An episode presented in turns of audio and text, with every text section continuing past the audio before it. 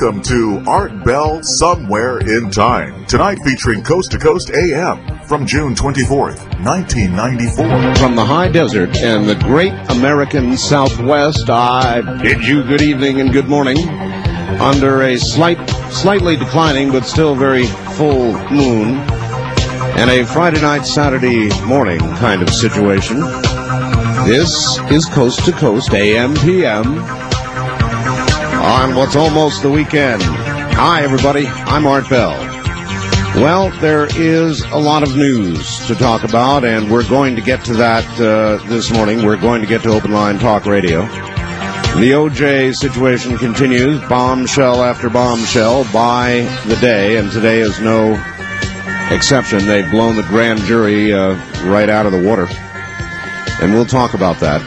Uh, the president uh, taking on conservative talk show hosts, specifically Rush Limbaugh, and I'm sure um, many others, probably this one included. We'll talk about that. The economy, the dollar's in big trouble. We'll talk about that. The U S Supreme Court rules on private property. We'll definitely talk about that. The Clinton, um, the Clinton week. Oh, it was a bad, bad week for the president. And uh, we'll talk about that one, too. A lot more. I've got a lot of news. Uh, but I have promised you a guest um, this uh, this evening, this morning, and I, I am uh, going to carry through with that. Um, there is a new book out entitled The Truth About the U F O Crash at Roswell.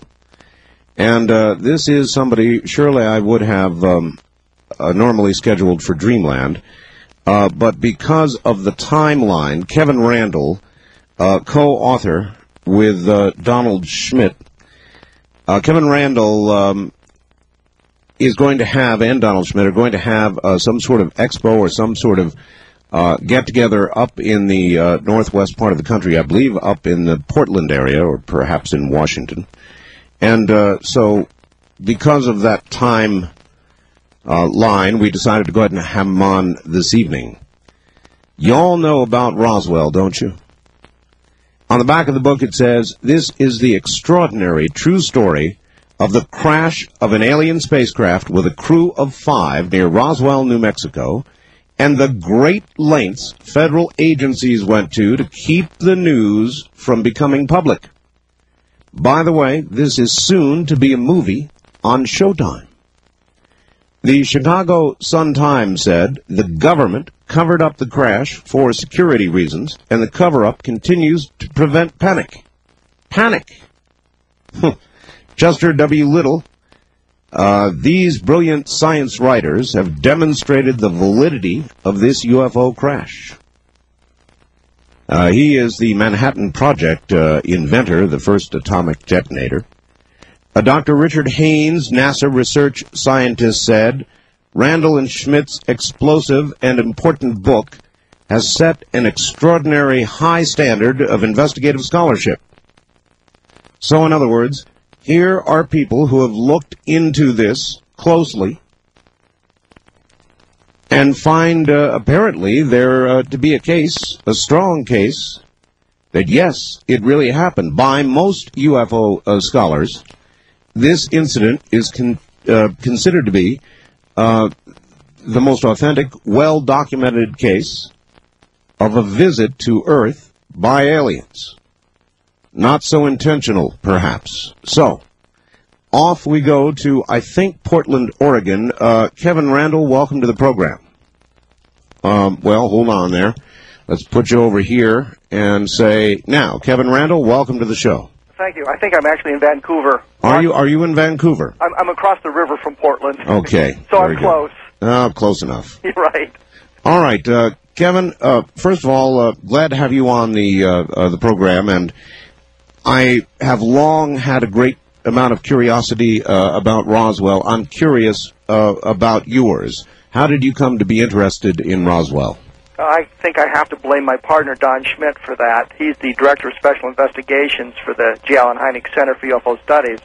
And in the late eighties, uh, the, the Center determined there was a lot of work still to be done on Roswell, witnesses that needed to be interviewed, people needed to be found. Right. And he wanted to bring someone on board who had a military background. I had spent four years in the Army as a helicopter pilot and then twelve years in the Air Force both in active duty and uh, the active reserve as an intelligence officer, and he thought that the military background would help me understand the uh, mindset of, of the people we would be interviewing. So in nineteen eighty-nine, we began our search to find out what happened at Roswell, thinking that we would go into into the town, spend three or four days there, find the prosaic answer, and then blow out of town with an answer, and everybody would be happy. uh, just didn't work that way. I'm sure it didn't.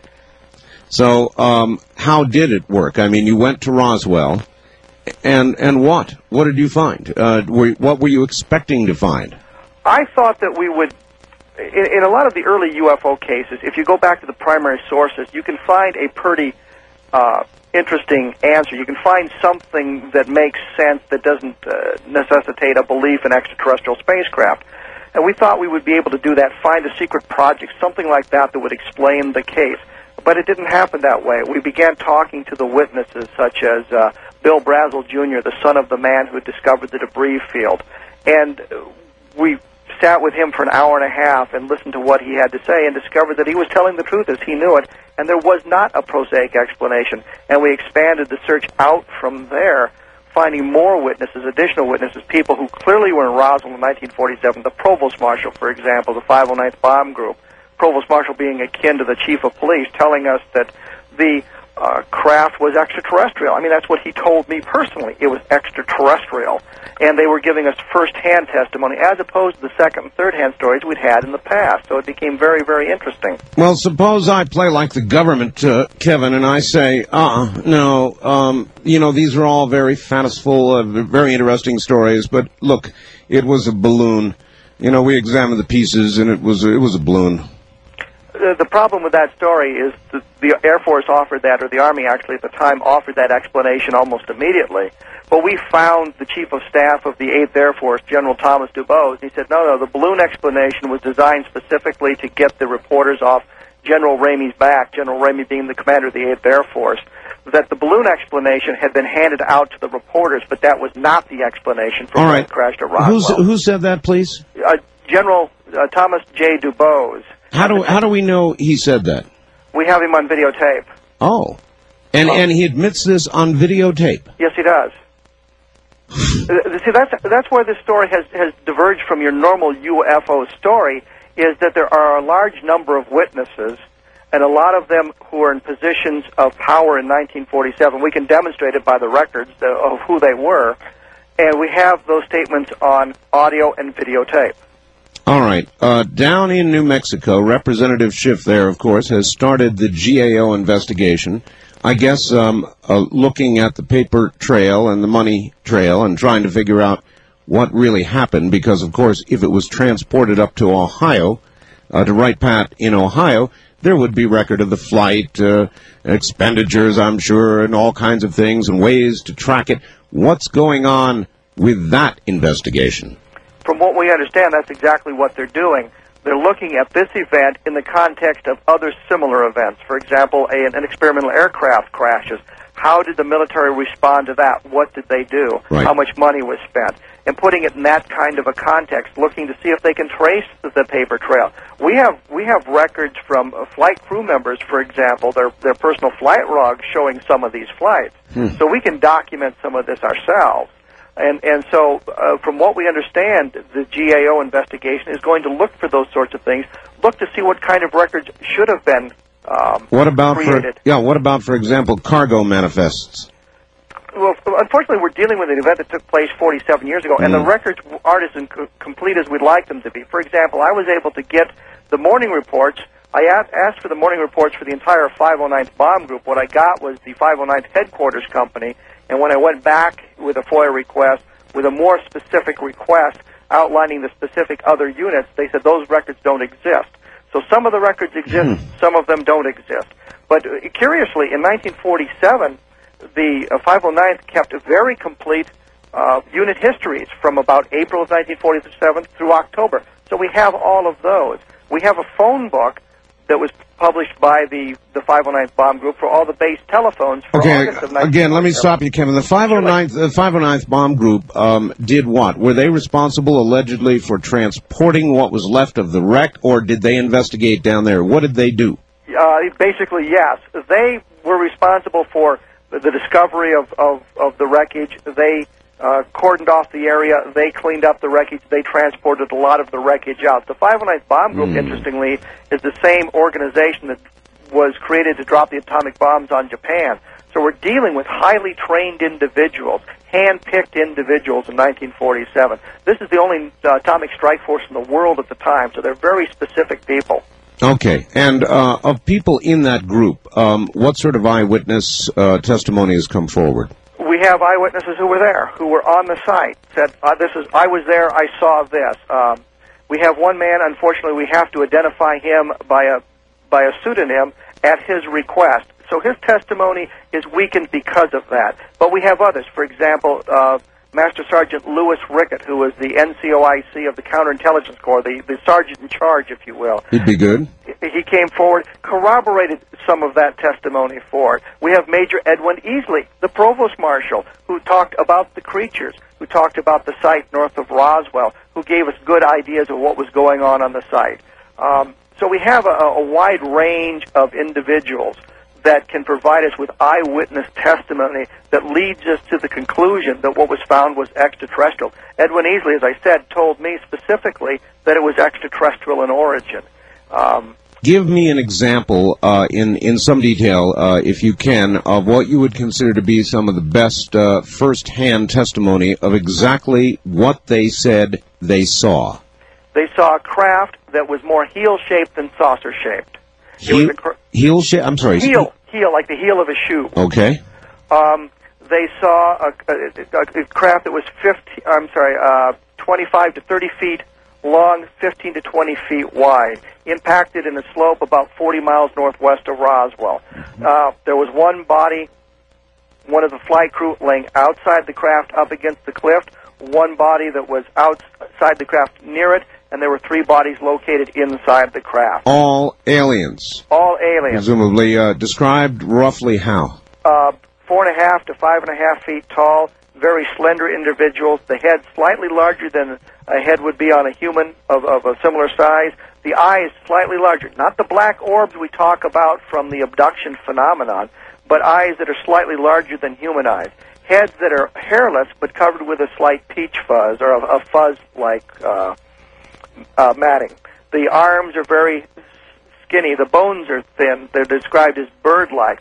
Now, the interesting thing is some of the skeptical community said, well, what you've got there are people who saw uh, primates or rhesus monkeys garbed in flying suits uh, in test flights, and the, the men at Roswell were so caught up in the hysteria of the flying disc phenomena, they didn't recognize these apes for what they were. And our answer is, if you take a look at the chimpanzee, the head is not larger, it's smaller.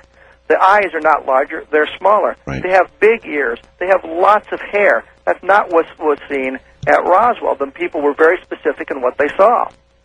All right. Um, I want you to uh, hold on for just a moment, Kevin. We'll come right back to you.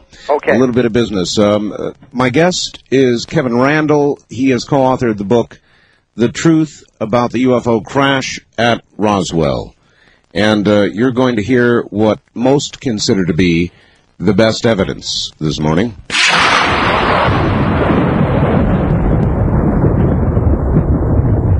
You're listening to Art Bell, Somewhere in Time, tonight featuring Coast to Coast A M from June twenty-fourth, nineteen ninety-four.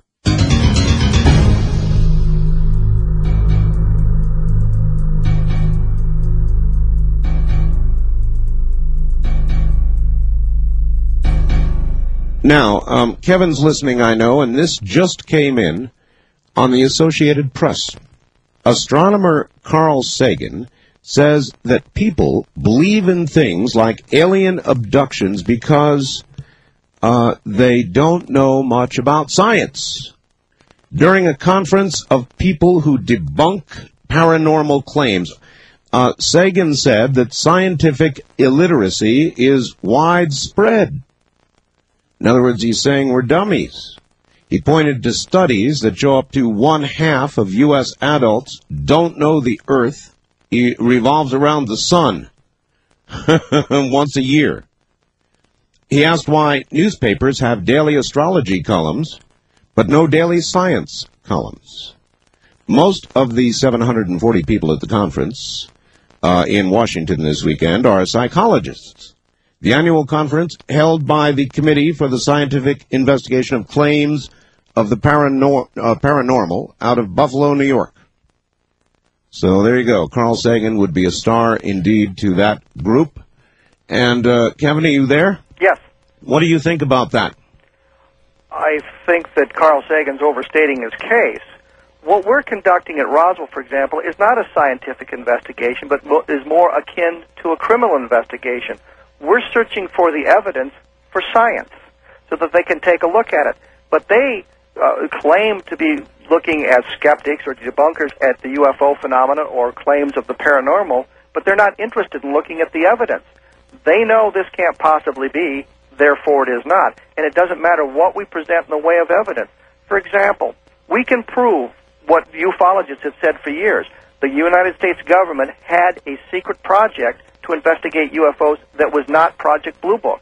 If you go back and look at the regulations, Air Force Regulation two hundred dash two, dated August of nineteen fifty-four, mm-hmm. tells me as a former Air Force intelligence officer, if I get a U F O report from a flight crew, I don't send it to Project Blue Book. I sent it to the forty-six oh second Air Intelligence Service Squadron at Fort Belvoir, Virginia, and they determine whether or not it goes on to Blue Book. And a lot of times, for reasons we don't know, they didn't go on to Project Blue Book.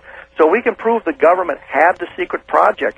We have okay. documentation to prove quite a bit of what we say. All right. Have they still got that today, Kevin? In other words, uh, that, um, uh, that that that secret parallel uh, investigation, is that still going on today? Do you know? Blue Book, Blue Book was...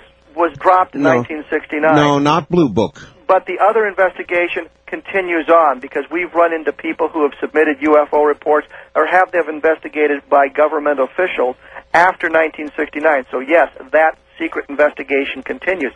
Part of it was disguised as Project Moon Dust.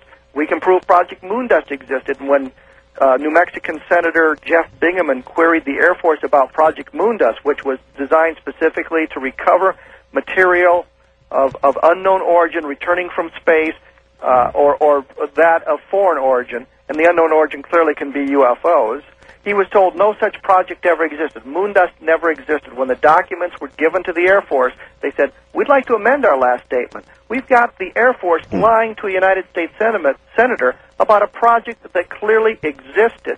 When we queried them about it, they said that project no longer exists, but we know from other documents the name has been changed because moon dust was compromised. What uh, what do you think they're uh, what do you think they have concluded after all this time? Do you have any uh, anybody telling stories about the ongoing investigation? We have very little information about that other than the documentation we have from Project Moon Dust, and Moon Dust clearly is, is looking looking for stuff. If Roswell took place, they would assume that it could happen again. And moon dust, because of its mandate to recover returning space debris of foreign origin or unknown origin, clearly could cover another crash of an alien spacecraft if it happened. That would be encompassed in part of moon dust's mandate. There's no doubt in our mind, and I say ours, Don Schmitt's in my mind, that what happened in nineteen forty-seven was a recovery of an alien spacecraft, and it set the tone for U F O research from that point onward. All right. Is there any evidence that since Roswell there has been another crash of any substance at all, or is that the one? This is the best documented because of the number of witnesses and the documentation available. But we have other information. For example, there is beginning to to build a body of evidence for a crash near Kingman, Arizona in nineteen fifty-three. Uh-huh. There's another one near Las Vegas in nineteen sixty-two. Oh. And what's interesting about this one is the Air Force actually broke the sighting into two parts, uh, part of it over Utah, part of it over Nevada. Uh, so they have two separate sightings, but if you take a look at it, it's one single event. And the Air Force card from the Nellis Air Force Base said it was seen on radar, but there was no visual sighting. If you go back to the Las Vegas Sun for, I believe it's April nineteenth, nineteen sixty-two, the banner headline says, "Brilliant Red Explosion Flares in Las Vegas Sky." And there are eyewitnesses who talk about this, including the staff photographer of the newspaper at the time, who saw this thing in the sky as it as it detonated. Well, oh, as it deton- as it actually it exploded hit, in the sky. Uh, exploded in the sky. Oh, okay, well, uh, meteorites, uh, returning meteorites and so forth, do that sort of thing. What makes it a U F O crash? Uh, because meteorites do, are not picked up on radar, and B, if we track this thing based on the eyewitness testimony from Utah to Reno to Las Vegas, uh, meteors don't make big looping turns over over over Nevada. Oh, they definitely don't do that, right? And see, what's what's interesting is they say the the the case from Nevada is dated using the um, um, yes, Greenwich but, Mean Time, yes, Zulu do, time. Do we have any craft on the ground, bodies, uh, evidence, physical evidence of that? Not sort of not from that at this point. All right, We've so then going to research. There's another case from Ubatuba, Brazil, in nineteen fifty-seven. Where bits of metal were picked up and analyzed by the Brazilian government, who said it was magnesium of a purity unobtainable at Earth at the time.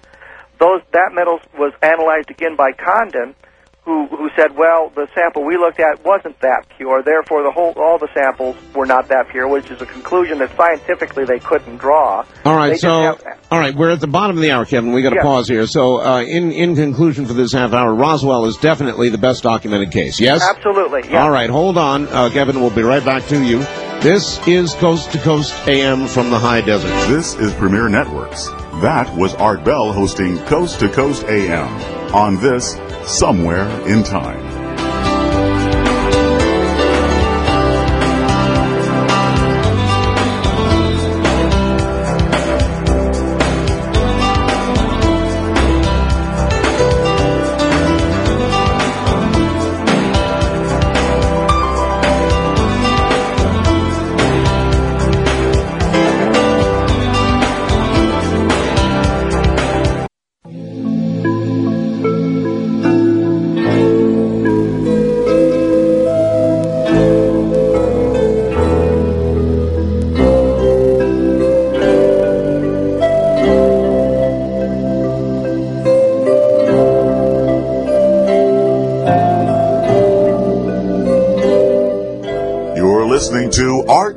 Somewhere in Time, tonight featuring Coast to Coast A M from June twenty-fourth, nineteen ninety-four. From the high desert we come. Hi, everybody. My guest is Kevin Randle. He's co-auth- co-authored a book called The Truth About the U F O Crash at Roswell.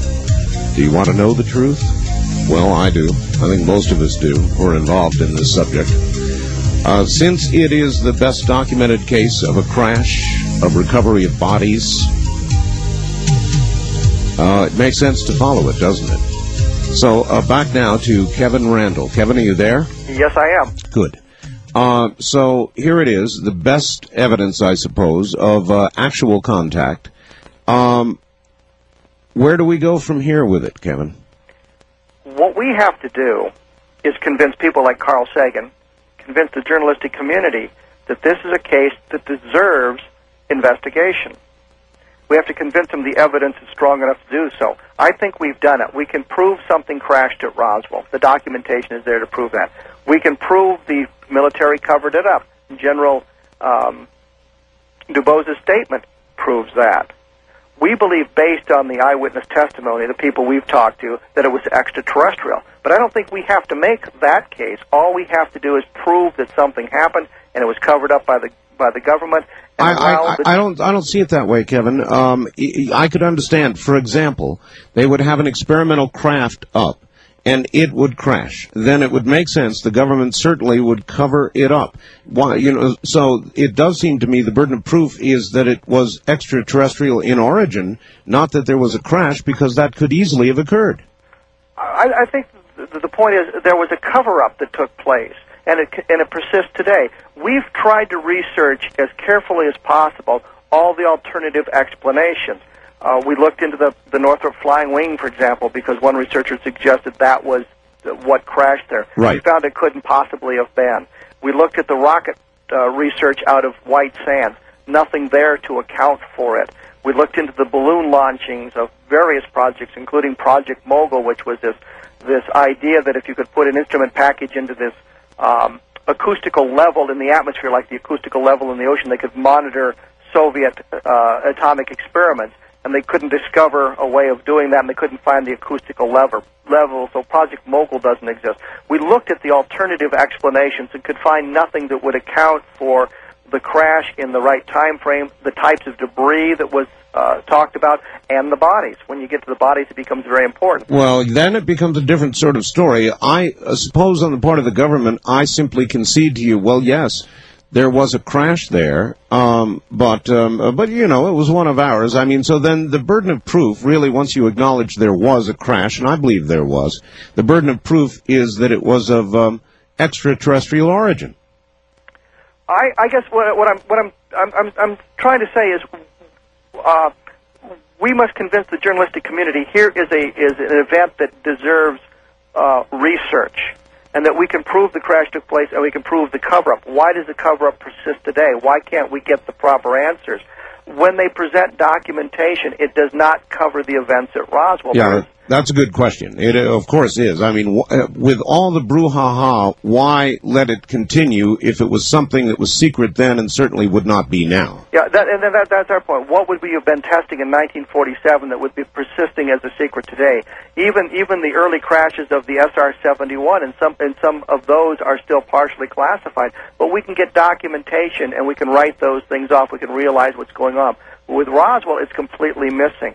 For example, the Project Blue Book files. Lots of these kinds of stories early on in the U F O phenomena, part of the Project Blue Book files.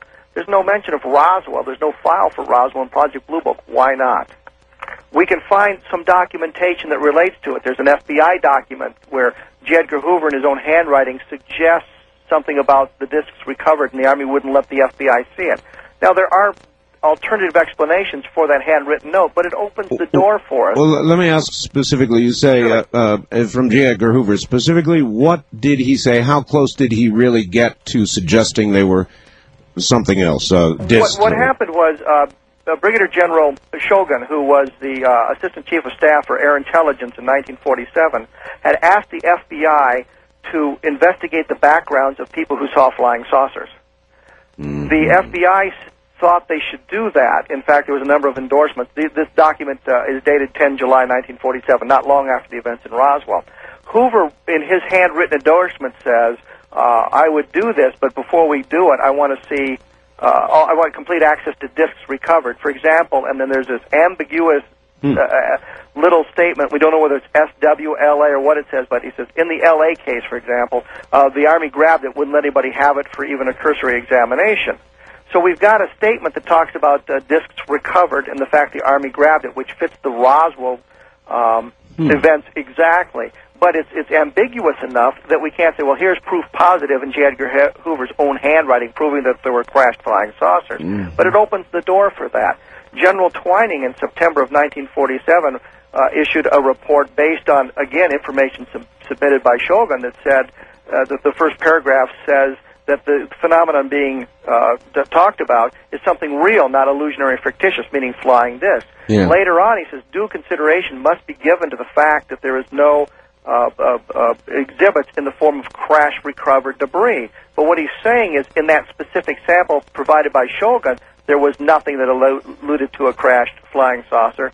But that does not mean that Twining wasn't aware of the events in Roswell. Curious, Kevin, uh, where might these discs be today? Uh, surely we would not have disposed of them. We would have them someplace or another.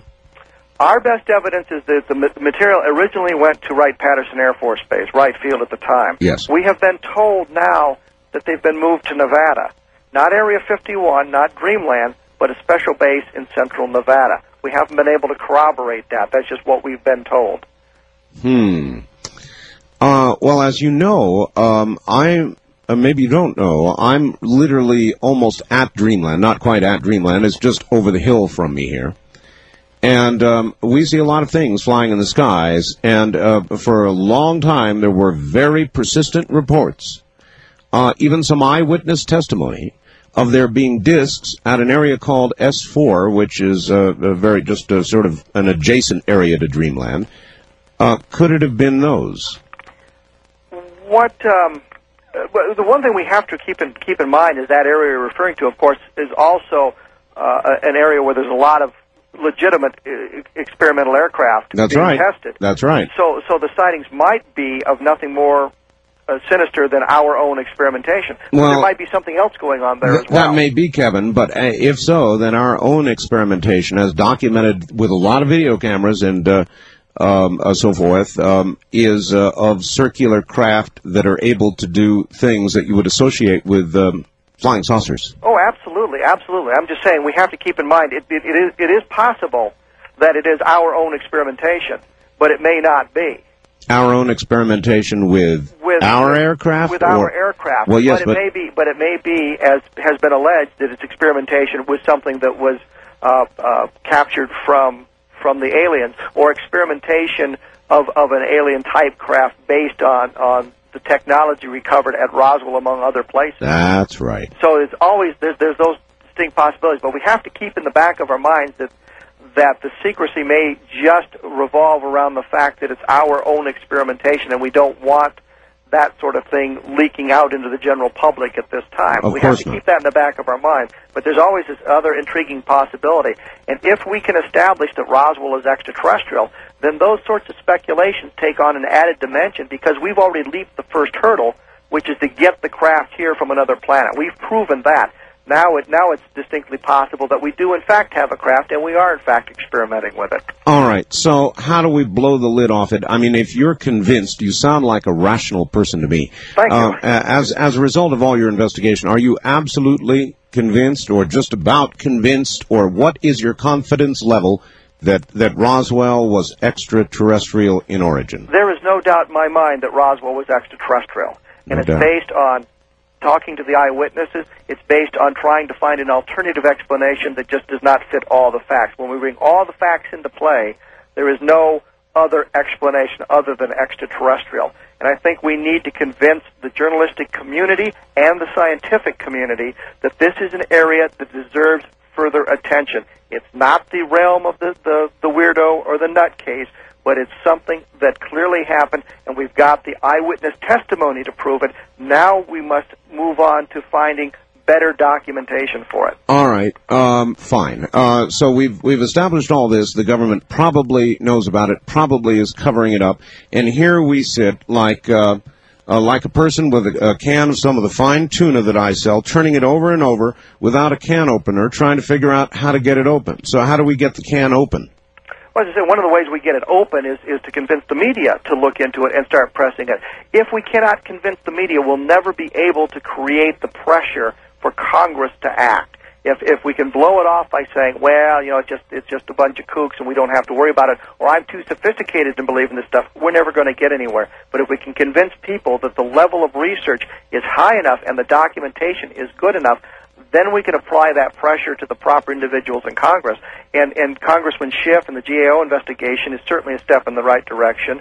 The, the work being done by Senator Jeff Bingaman and other senators to find out what's going on with Moon Dust is a step in the right direction. All right, what about what about Hazel O'Leary, who has released all this information in the administration about uh, past uh, atomic experiments, uh, plutonium injections, uh, and all the rest of the horrible stuff? They've released that, so then why not this? That's a very good question. We think that part of the problem may be they're still still concerned about a panic, and I say I don't see how that can be, because if they really, if they told us tomorrow that, that the flying saucers were real, they're extraterrestrial, and one crashed at Roswell, your immediate reaction might be to panic, but then you'll say, you know, this happened forty-seven years ago. How has it adversely affected my life? But if one lands at the Pentagon tomorrow, we're not going to have that nice, nice cushion to fall back on. Well, I... I've done a talk show now, uh, this round of talk shows anyway, for about nine years, Kevin, and I can tell you something. If um, the news got out that indeed the E Ts are here, that um, uh, perhaps uh, it leads back toward the possibility that they are, in effect, our creators or manipulators. Um, Kevin, I'm telling you, I talked to the religious folks all across this country. They would, uh, they'd fill these little aliens, if they still existed, with so much lead uh, that um, uh, they'd be nothing but a big donut hole. Uh, I'm not kidding you. There would be panic. There would be um, a lot of anger. And a lot of times when you talk about these topics, Kevin, there's a lot of anger from these people. So I don't discount um, people saying, oh, no, there there would be panic and social disruption. Oh, I agree. I agree. But I think that one of the things we have to remember is if they announced that we had aliens from nineteen forty-seven on, we've got a cushion of some sort. It's not affected me adversely since nineteen forty-seven. That's Why? True. Does it suddenly affect me now? If they landed at the Pentagon tomorrow, we do not have that cushion. I think the level of panic would be would be that much higher. All right. Well, ge- what, geometrically what, right? But what higher. about what about all of the years of reports of abductions? You know, if those are true, Kevin, that would seem to suggest that we are aware of what's going on, or maybe we've made a deal with the aliens or whatever it is, and and they'd be very unlikely to reveal something like that. Oh, absolutely correct, and that may be part of our problem. Or they haven't figured out the the codes, if you will, of of the of the spacecraft. They don't know how to make it work yet. They don't know how to create the metal. If we we we have uh, descriptions of metal at the at the debris field at Roswell that when you picked it up uh, and and you folded it up into a ball, it would unfold itself without a sign sign of a crease. What that does that do to the body shop? The next time you have a fender bender in the car, you back up and the fender repairs itself. So there are all kinds of questions that that uh, need to be addressed about what would be the ramifications after we learn the truth. But at some point, we're going to know the truth. Something is going to happen, and it's going to be proven beyond a shadow of a doubt. And yet there are people today who know that we never landed on the moon. It was all a Hollywood trick. So if, if, be- yeah, Kevin, if you had the proof in your hand, I love asking this question, the uh, irrefutable proof in your hand, would you immediately release it? I would, yes. You would? Absolutely. And suppose I came to you just before you were about to have your big news conference, and I said, Kevin, um, I'm from the government, agency I can't even talk about. Uh, we understand what you have. We have concluded um, uh, over the years that to release such information would be detrimental to the national security, and we're asking you not to release what you've got. I say prove it. Prove it's detrimental to the national security.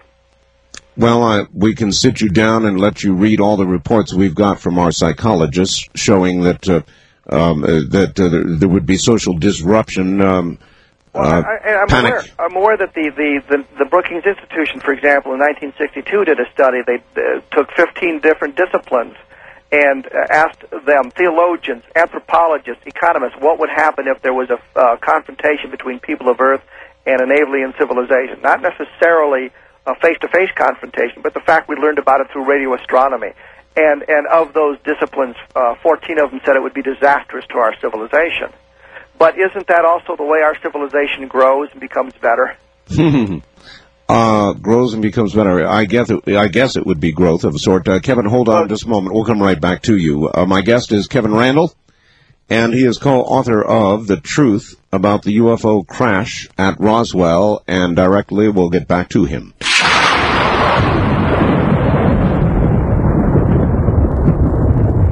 You're listening to Art Bell, Somewhere in Time, tonight featuring Coast to Coast A M from June twenty-fourth, nineteen ninety-four.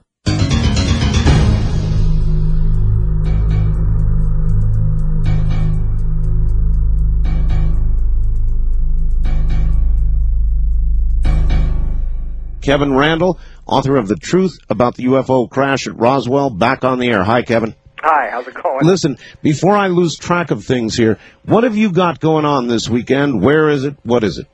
Well, we're giving a, a lecture on what we've learned about Roswell, including some of the new testimony that we've developed in the last two or three weeks uh, to corroborate some of the things that we found at the uh, Red Lion Lloyd Center in downtown uh, uh Portland, Oregon. It starts at two o'clock on, on Sunday afternoon. Ah. And Mike Lindemann is going to be there as well, talking about uh, some of his research. And Don Schmitt, my partner from the center, is going to be there. So there's three of us that'll be... Uh, oh, that's wonderful. I've, I've interviewed uh, Michael Lindemann, and he is a great guy, and he's going to be there, too. So again... Absolutely, yes. All right, again, uh, where is it? Uh, how do people How do people get in? What do they have to cough up? Well, it says here they have to cough up fifteen bucks, and for that you get all three of us talking about uh, our research. And it's at the Red Lion Lloyd Center in downtown Portland, Oregon. And for ticket information in this area, they can uh, call two two four, eight four nine nine. All right. Wanted to get that in for sure. Appreciate now, that. Um, I, I guess uh, what I'd like to do shortly is turn it over to the audience and let them ask you uh, some hard questions. Uh, you obviously have done a lot of research. It's a pretty good-sized book you've got here, uh, uh, Kevin, no question about it, and there's a lot of documentation in here. Um, have you had a colleague, a scientific colleague, um, sit down, read this book and give you a good evaluation of it? Uh, uh, I mean, do they come away saying, oh, my God, it really happened at Roswell, or what do people come up with? Uh, it kind of t- de- depends on their persuasion and what they're looking for, but what we've tried to do is, is put together a case that's not necessarily a scientific case, but more of the kind of case you would present going into a court of law.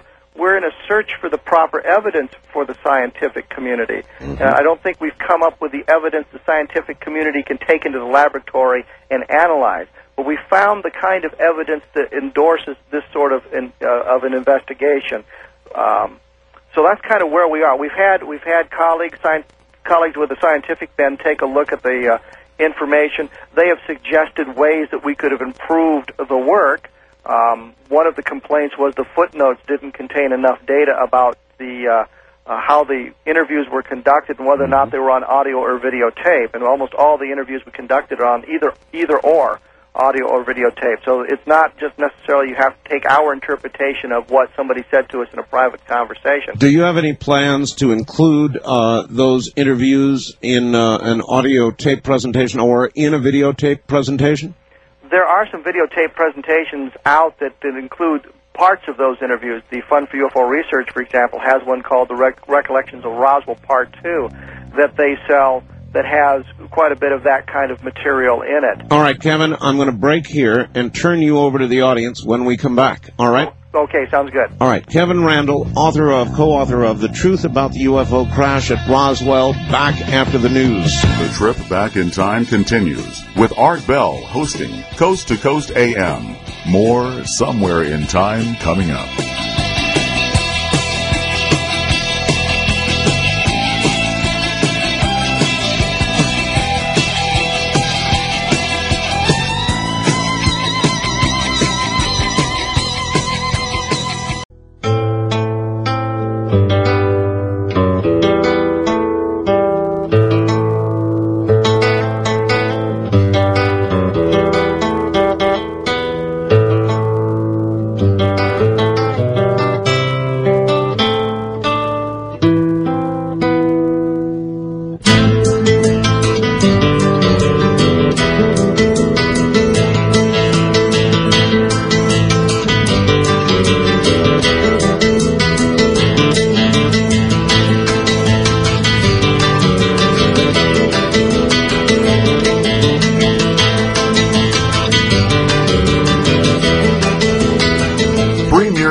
Presents Art Bell, Somewhere in Time. Tonight featuring Coast to Coast A M from June twenty-fourth, nineteen ninety-four. Hi, everybody. Good morning. I'm Art Bell. My guest is Kevin Randle. Who is he? He's co-author of The Truth About the U F O Crash at Roswell, the uh, best documented case of an alien crash on Earth. And I'm going to give you a chance to talk to him here in a moment. I just got a fax in, and uh, I guess twenty twenty did a, a pretty good piece on the new case of uh, the flesh-eating, ate-my-face-off strep A. And you might be interested in this. The Center of uh, Disease Center for Disease Control predicts a thousand new cases of that this year, but experts are saying the cases will exceed seven thousand this year. Hmm... Always been around. Nothing to worry about. I'm from the government, here to help you. Uh, for Kevin Randle, uh, in a related, uh, sort of a related question, did any of the personnel who came into contact with any alien crew members, alive or dead, con- uh, contract any new virus or bacterial infection, and could any new diseases we have appearing today be a result of this contact? Kevin, what do you think? We have no evidence that any of the people who came in contact with the bodies uh, manifested any type of, of illness or disease that would be related directly to that contact. Um, in fact, one man had sent me a letter and suggested that because there were no outbreaks of the, of a new disease that swept the planet clean of, of humanity, it proved that the, the Roswell didn't happen. There are many diseases that we have that are species-specific. Reptiles can't get certain diseases that affect mammals. Uh, mammals can't... Uh, no, that, that strikes me as an absolutely ridiculous statement on the face of it. Which one? Uh, well, the one the one you just gave, that the fact that no disease uh, spread itself quickly across the planet, wiping out mankind, proves they didn't come here. That's that's. I, I agree. I agree. Ridiculous. I agree. That's a ridiculous statement. But but that was that was his premise, and my response was that there are diseases that are very species specific, and the fact that we didn't contract some uh, alien bug does not prove that it, it did or did not happen. All it means is it, it did not happen. Uh, we have no evidence that any of the diseases that are affecting uh, the human the human race today are a result of, of something that happened at Roswell forty-seven years ago. All right, Kevin, I've got a bank full of people who want to talk to you here. Are you ready? I'm all set. Okay, here we go. Wildcard line, you're on the air with Kevin Randle. Good evening or morning. Where are you calling from, please? Hello there. Well... Uh, it's a strange start. On the toll-free line, you're on the air with Kevin Randle. Good morning. Yeah, good morning, Art. Hi, where are you, sir? Kansas City, Missouri. Kansas City, yes, sir. Yeah, yeah, a place where the barbecue's hot, but Art, Hale, uh, but Art Bell's show is hottest. That's kind. Yeah. Oh, well, um, actually, I was just curious about something your guest had mentioned earlier, and I don't know if you picked up on this, but he mentioned something to the effect that uh, most people know today that the moonshot was just a Hollywood production. No, I didn't say that. What I said was there are people today who believe oh. that the, the, the moonshots that are landing oh. on the moon were nothing more than a Hollywood production. It's oh. a very small number of people, but there are people who believe that. Oh, okay. I'm sorry. I misunderstood you. Well, anyway, I'll get to my um, question. Um, do we know where these aliens came from at all, or mm-hmm. or or you know, is it basically where just the ships crashed and the government got the technology, but they don't care where they came from? Uh, all right, I'm, yeah, it's a good question. Do we have any idea? I don't have any idea. I think that the, if the government could answer that question, they would love to have an answer.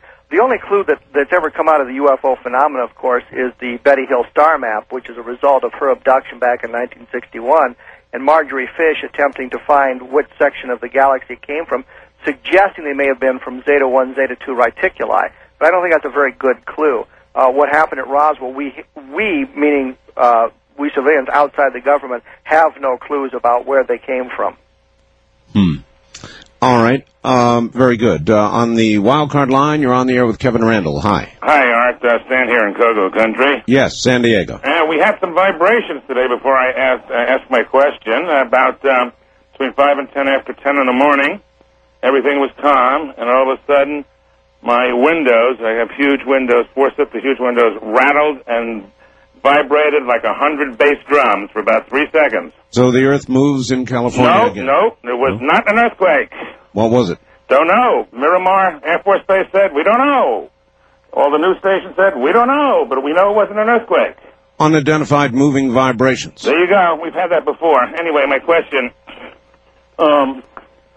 It's so hard for me to understand why, and, and the key phrase that you used, uh, you haven't presented them the right evidence. You said something like that, right, Kevin? Uh, for the scientific community, yeah. the, the evidence they require is somewhat different than the evidence we've been searching for. We need to prove the case uh, so we know where to look for the proper evidence, I guess. Oh, okay, now, so how do they, how do they explain... I mean, Roswell's been around forever. I can't believe there haven't been ten thousand scientists that aren't curious. But how how do they explain the absolute evidence of the pyramids and that they could not have been built by anybody here? All right, thank you. The pyramids. Have you looked into that at all, Kevin? Uh, not not really, no. Uh, my undergraduate degree was in anthropology, but my area of emphasis was Mesoamerica and the Central Andes as opposed to Egyptology. Mm-hmm. But I know that I, I have seen the theories that have been presented lately about how the pyramids were constructed in Egypt, and the theories that they're being presented seem to make some sense about how, how they did it. And I know that they just uncovered not too long ago the remains of the city at the base of one of the major pyramids. That's, that's it would suggest right. that uh, it was not the slave labor we've been led to believe, but actually a, a public works project, if you will. So there's there's evidence that needs to be looked at and examined, and I think that we need to take a skeptical eye to all the evidence and look at it rationally and, and, and try to determine whether or not the explanations being offered make sense to us rather than reject them out of hand. Okay, Kevin, have you looked at all at the work of Richard Hoagland uh, with respect to uh, Mars and the structures on Mars and the mathematical um, uh, similarities uh, to um, uh, uh, to the uh, pyramids here on Earth, and now uh, his latest work uh, with regard to the moon. Have you looked at all that? I've I've I've heard I've heard him on the radio, and I and I've read his book because I found it fascinating. And I think that the that the face on Mars, for example, I mean, there there is an an area where it demands that we take another look at it. Uh, unfortunately, I, I I like to joke about the reason we don't know more about it is because the aliens blew up the blew up the Mars Mars Observer, so we wouldn't have the answers and could question it longer.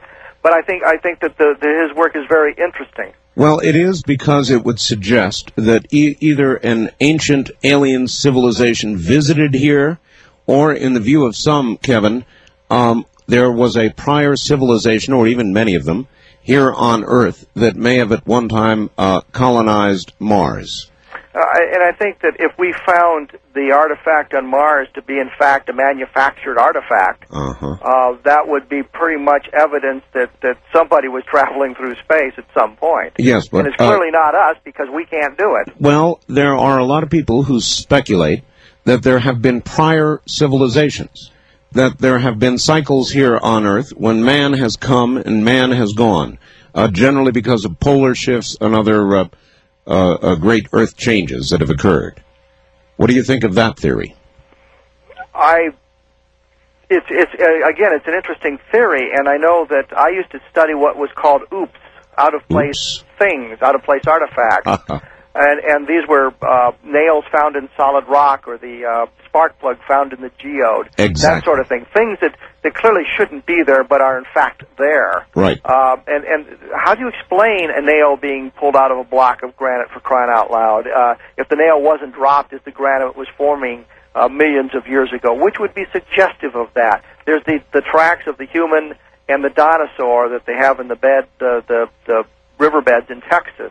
And I've heard I've heard theories that seem plausible, that the the, the dinosaur walked through the place, the, the area uh, solidified. Later on, it softened up, and then a human walked through it and left his footprint. So it looks like the the footprints of a human with the footprints of a dinosaur, or it was another type of dinosaur that had a human-looking footprint.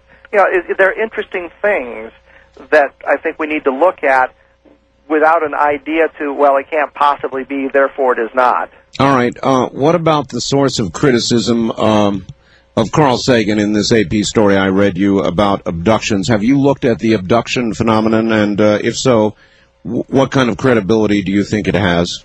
Uh, I think that there is some uh, good credibility to the abduction phenomenon. I also think there's some very poor research that's been done.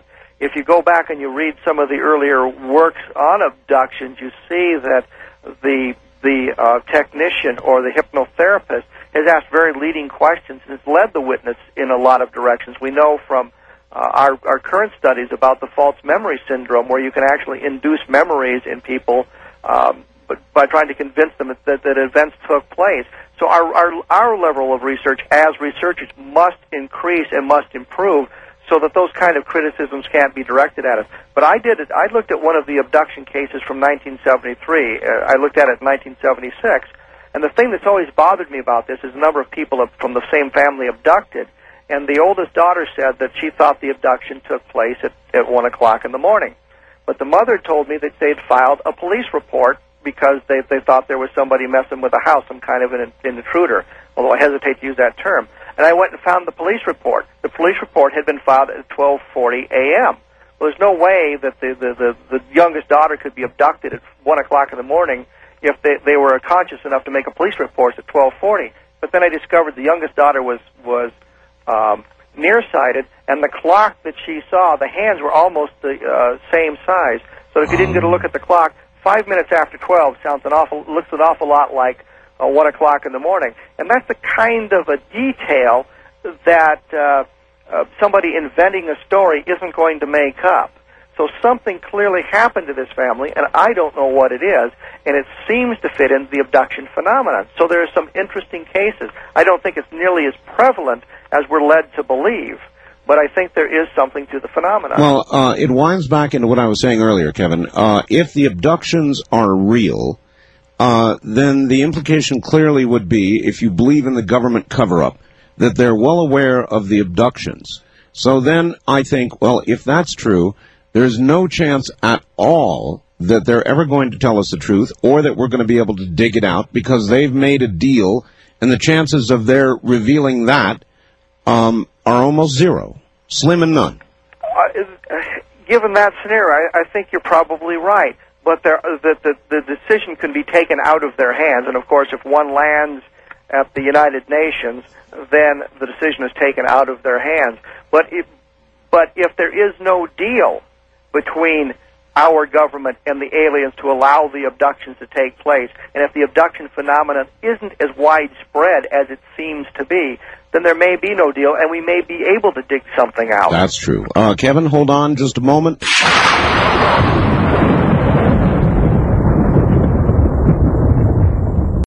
You're listening to Art Bell, Somewhere in Time, tonight featuring Coast to Coast A M from June twenty-fourth, nineteen ninety-four.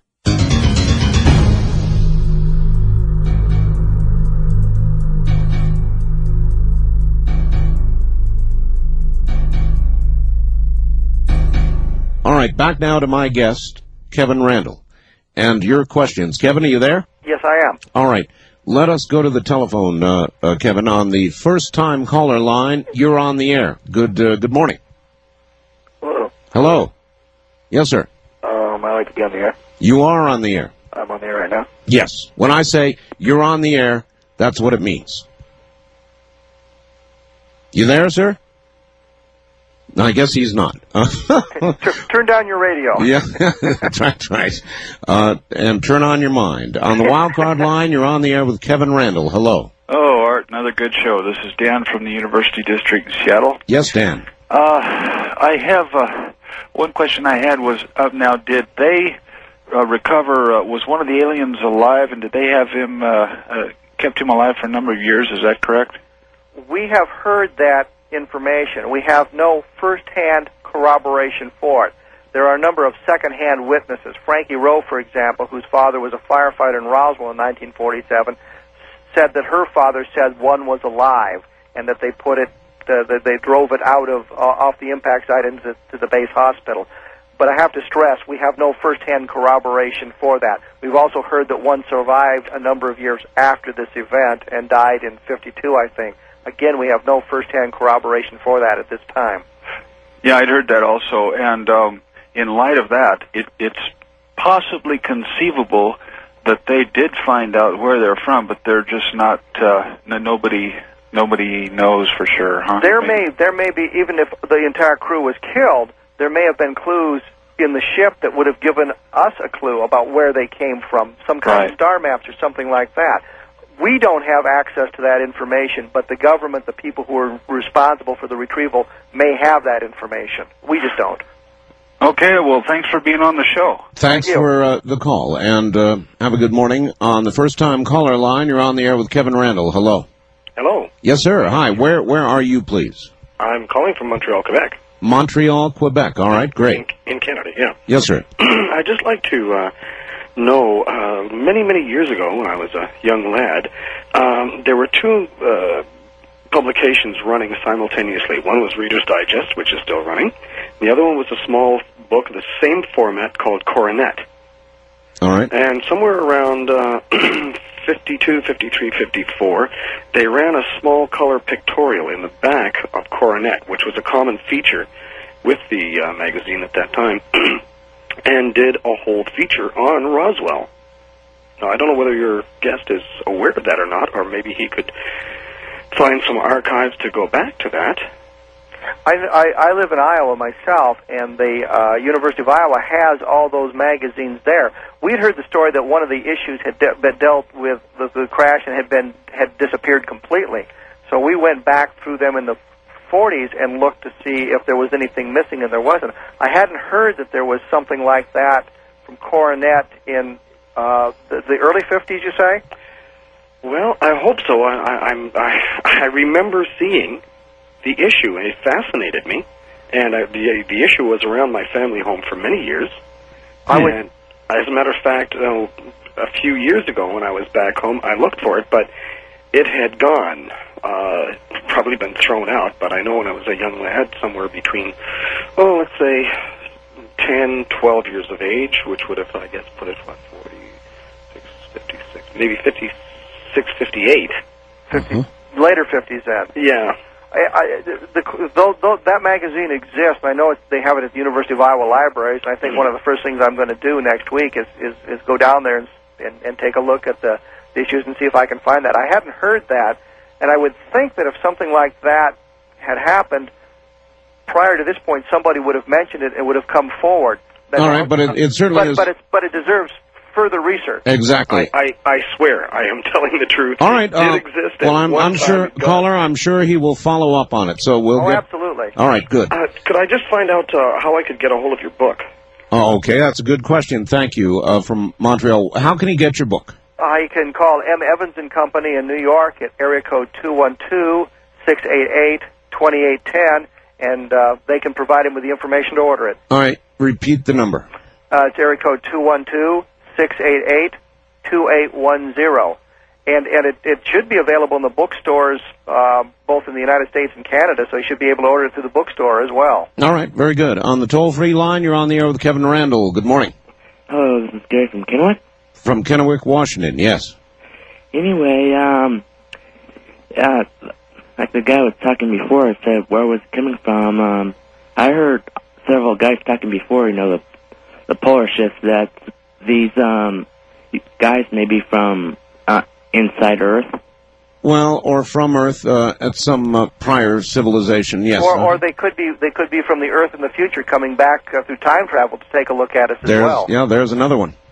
Yeah, and that would uh, seem to go more along with the evolution, you know, evol- humans evolving up into a different-looking form.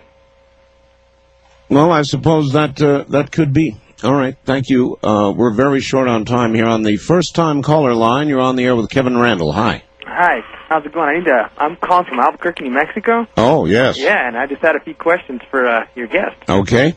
Uh, well, I was kind of wondering, you know, I see, I've seen a lot of weird things around here, too, you know, in New Mexico and stuff like that, but, I mean, and they're talking about all this stuff of where they're coming from. You never know. They could be, like, from galaxies far away. You know what I mean? What does he think on that? That, I suppose, is what he thinks. Um, well, well, yeah, clearly I believe they're extraterrestrial. They come from, uh, not from inside our solar system, because there doesn't seem a planet that would be capable of supporting life, so they come from another solar system inside our galaxy, I would assume. All right, Wildcard Line, you're on the air with Kevin Randle, and not a lot of time. Hi, where are you calling from? Phoenix, Arizona. Phoenix, okay. Turn your radio off. That's good. All right, you're on the air with Kevin. What is the, do you have a question? All right, are you going to turn the radio off? It's off. Thank you. Do you have okay. a... Well, I think this is marvelous, and I started calling so I could get information on how to get his book. Um, I do have a story about a flying saucer, which you probably millions of them, but my folks and I were, in nineteen fifty-two, going to from Kingman, Arizona to Las Vegas, and... All right, listen, uh, we're not going to have time for that. We're at the bottom of the hour. I'll give okay. you an option. Do you want to hold on? Oh, no, that's okay. I know. Well, I was just... I'm so, I'm glad that, that this is all coming out. All right, well, keep listening, then. We'll tell you how to get hold of the book, Kevin. We'll be right back with you. This is Coast to Coast A M. This is Premier Networks. That was Art Bell hosting Coast to Coast A M on this Somewhere in Time.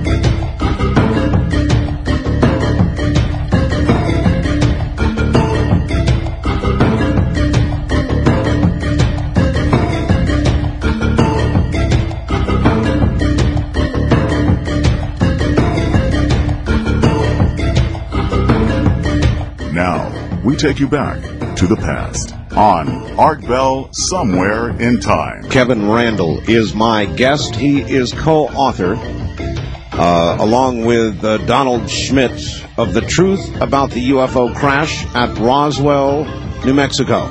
I added the state there. I assume you know it's Roswell. And that's what we're talking about, the possibility that a U F O crash, alien beings, and ships were recovered, and what that means for us. And, of course, the moment this is actually proven, beyond any shadow of a doubt, it will be the biggest story of all of human history.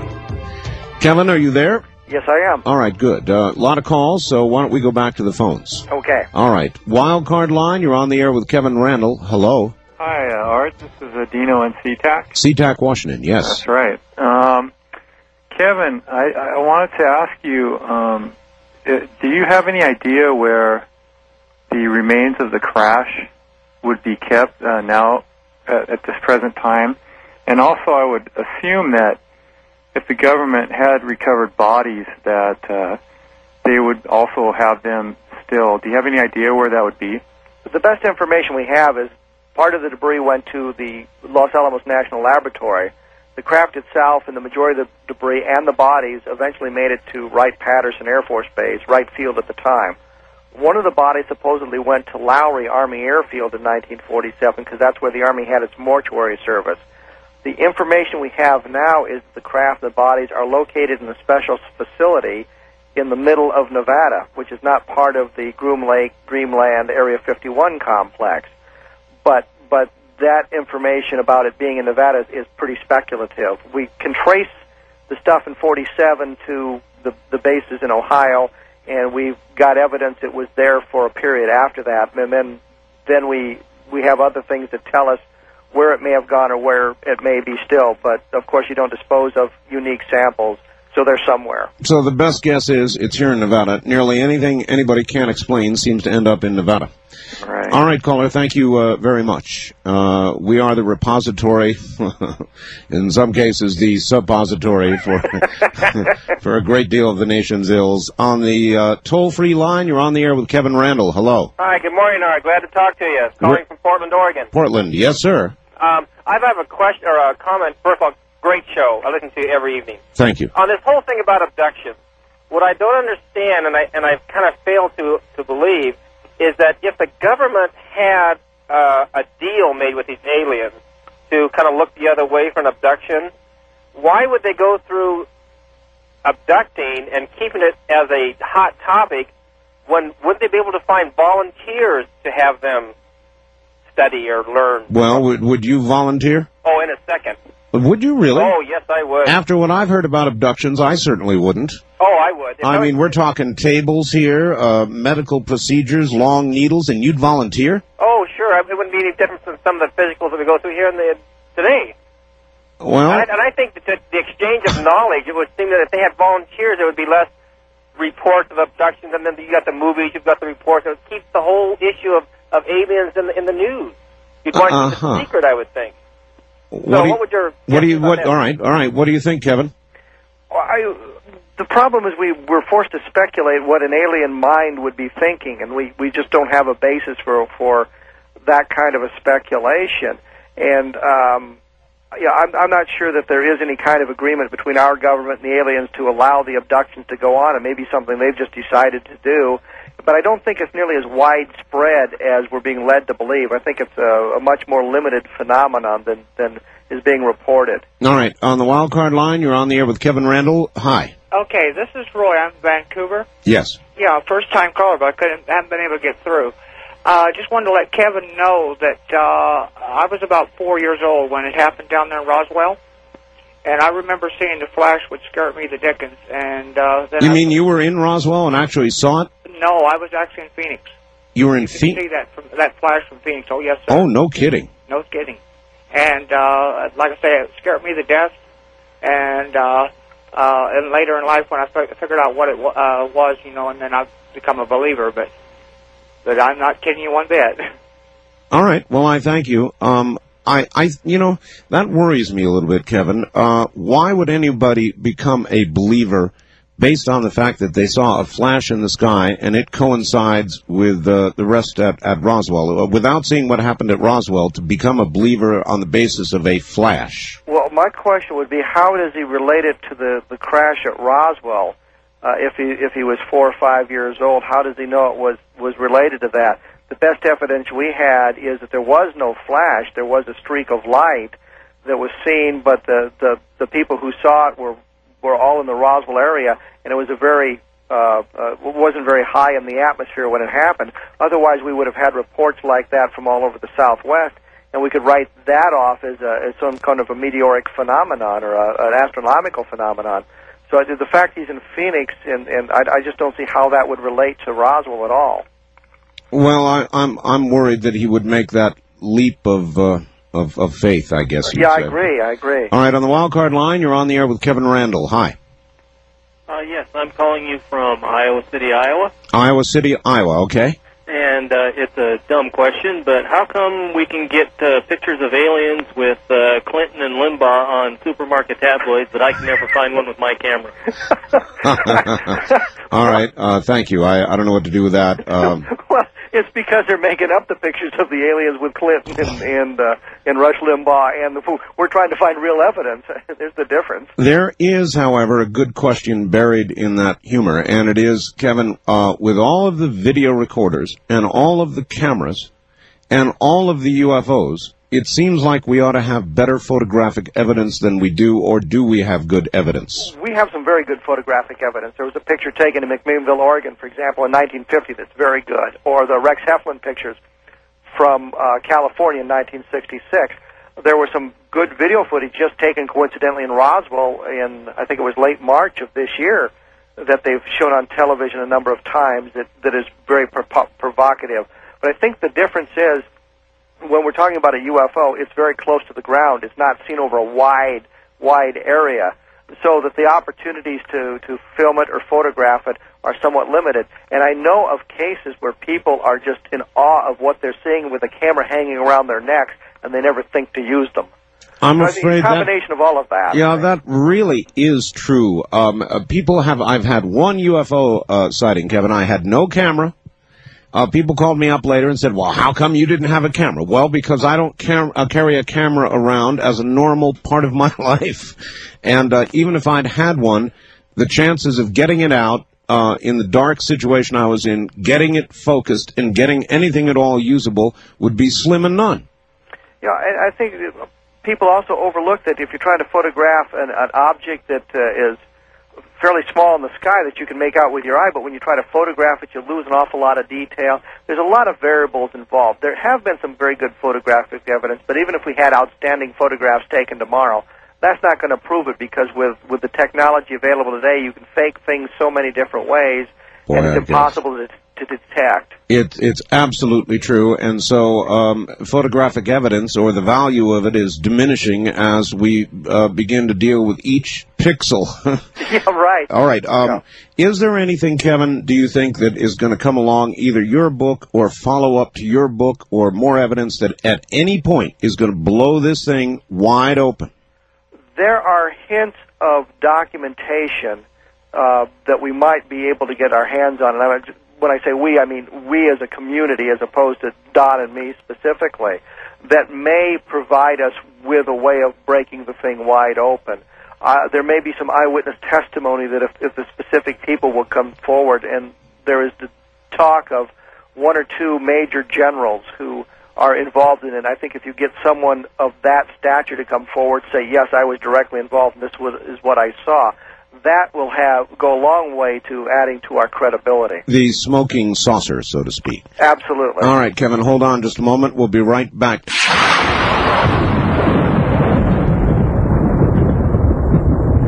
Now, we take you back to the past on Art Bell Somewhere in Time.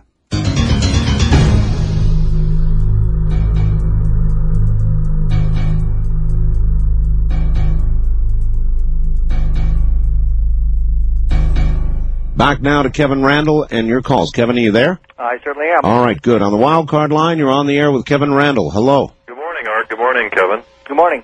Kevin, um, I have a question about the movie that I saw quite a few years ago called, it was either Hangar eighteen or Hangar nineteen. Hangar eighteen. Oh, yes. Hangar eighteen. Um, that was a fascinating movie, and wasn't that supposed to involve Roswell? It was. My understanding is when they started to do the, the movie, they originally had an idea to do a documentary in the same vein as the Search for Noah's Ark. But they couldn't find the people who would go on the record for them, so then they decided to write a movie and made it up from that point. So I guess you could say it's very, very loosely based on the Roswell uh, crash, but it's basically a work of fiction. Well, okay, because they actually showed it going down somewhere in Arizona. And I think it was the result of a crash with, uh, it, it, it collided with a space shuttle or a space rocket. Space shuttle, yes. Uh-huh. And the astronauts were involved trying to track it down when they yes. landed. But so it's, it's all any... fiction. No, okay. Um, yeah, it's, it's a very interesting program you're on, and I hope we can blow the lid off it. Um, they did have an Encounters program on, and also X-Files followed up and mentioned it at Roswell tonight. Oh, no kidding. It was very interesting. I recorded both of them. There's so much going on now, and I've missed that one. Doggone it. All right, thank you very much, caller. Um, Kevin, you're doing a thing up in Portland uh, this weekend. Uh, and again, before I lose track of time, please tell them where it is, how they can come see you in Portland.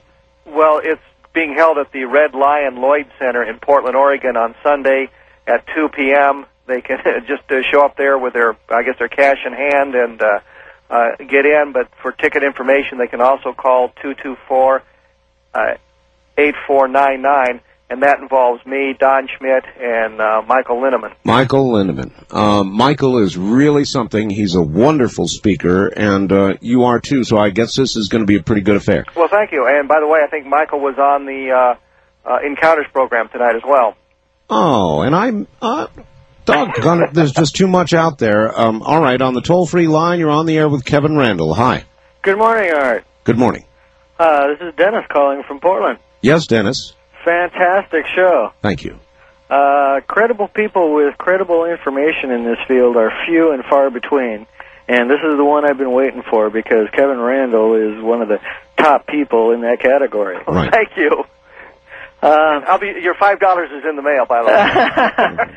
I was wondering if you could maybe comment uh, a little bit for me on uh, the uh, government line that this is a popped weather balloon, and if so, why did they threaten people with death over keeping this quiet? Oh, yes. Um, purportedly or allegedly, uh, Kevin, there were threats made. Can you document that? We've talked to a number of people. One of them is Frankie Rowe, who is a twelve-year-old girl, was visited by four military uh, people.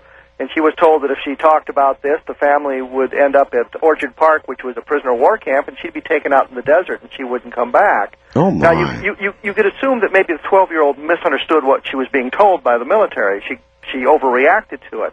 Um, we've had it corroborated by other family members, but there are other civilians. Glenn Dennis, the Roswell mortician, was told he'd be picking his bones out of the sand. Sheriff Wilcox's family, Sheriff Wilcox was told that if he talked about it, his family would be killed. Uh, one of the deputies that we found uh, still alive said he wouldn't talk to us because he didn't want to get shot. So we can sure. document through the testimony of the people involved that they they clearly were threatened. And and, and the, the, it's absolutely correct. Why, if it's just a weather balloon, or even if it's a secret project, why are they threatening people with those kinds of dire consequences when other secrets have not been guarded with that kind of savagery? Well, if if all of that is true, and they were threatening to shoot people for looking into it, what makes you think you're not going to attract some lead?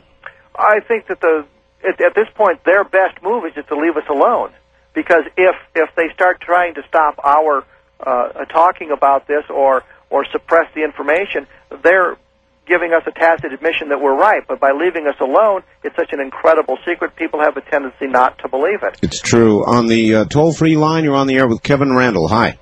Hi. Yes, sir. You're on the air. Turn your radio off and tell us where you're calling from. Portland, Oregon. Turn your radio off. Okay. That's good. Go ahead now. Hey, I read a story when I was a young man that it said that uh, uh, at the end of the World War Two, that uh, O S A or uh, the Secret Service, they went into uh, Germany and um, the Russians and the Americans and everything, and uh, they split the scientists and everything, and they had an identical plane prior to nineteen forty-seven that was identified, and they said they had several prototypes uh, Nazi Germany. You're talking about the Horton Brothers designs. I'm not sure about that. They they had a number of flying wings uh, designs. They also had what was called the Comet, which is sort of a tailless aircraft, as they called it.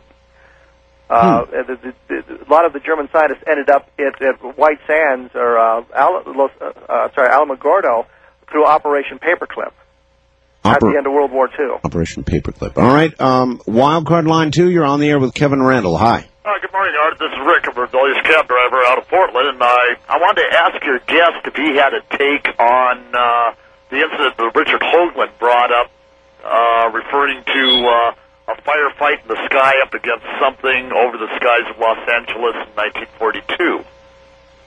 Uh, the only thing I know is what the, the conventional wisdom is, that uh, it was supposedly written off as uh, war nerves and hysteria, and there was nothing really being shot at by the people. They thought there was something there. That's the only thing I know about it. I haven't heard that uh, Richard Hoagland has uh, any any evidence or any uh, theories that go beyond that. Yeah, but, you know, when you have mass sightings and you write it off as war jitters, uh, that's like talking about swamp gas. Oh, absolutely correct. And I haven't I haven't really looked into that. I'm, I'm saying that's all I know about I it see. is what I've been told. All right. On the toll-free line, you're on the air with Kevin Randle. Hi.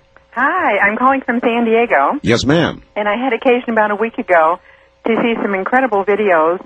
Uh, I guess they're kind of being circulated underground. Um, they had to do with the sightings that were massive sightings in Mexico at the time of the solar eclipse in the early nineties. And, of course, people had their video cameras, and they had their thirty-five millimeters because they were taking pictures of the eclipse. And there are tremendous numbers of videos from Mexico City, Puebla, yes, uh, that went across the whole part of the continent uh, that followed the, the solar eclipse. As a matter of fact, uh, I've heard the same rumors, thank you, ma'am, that there are a lot of pictures that have come from Mexico. Do you know anything about that, Kevin? I've, I've heard the same thing, and that's about, I, I heard that there were some massive sightings in the Mexico City area, and there was some good videotape taken, and that's really about all I know about it. All right. It seems to me we need one central clearinghouse for all this stuff. On the wild card line, you're on the air with Kevin Randle. Hi. How you doing, Mister Bell? This is uh, Woodinville, Washington. Yes, hi. How you doing? Uh, I got a little story to relate, if I may. It's going to have to be a little one. Okay. Uh, four boys. They were ten years old, nineteen sixty-two. We were we were camping out. We were all watching the stars, counting, uh, shooting stars, and they. Uh, ball of fire shot across, right over the top of us, going horizontal.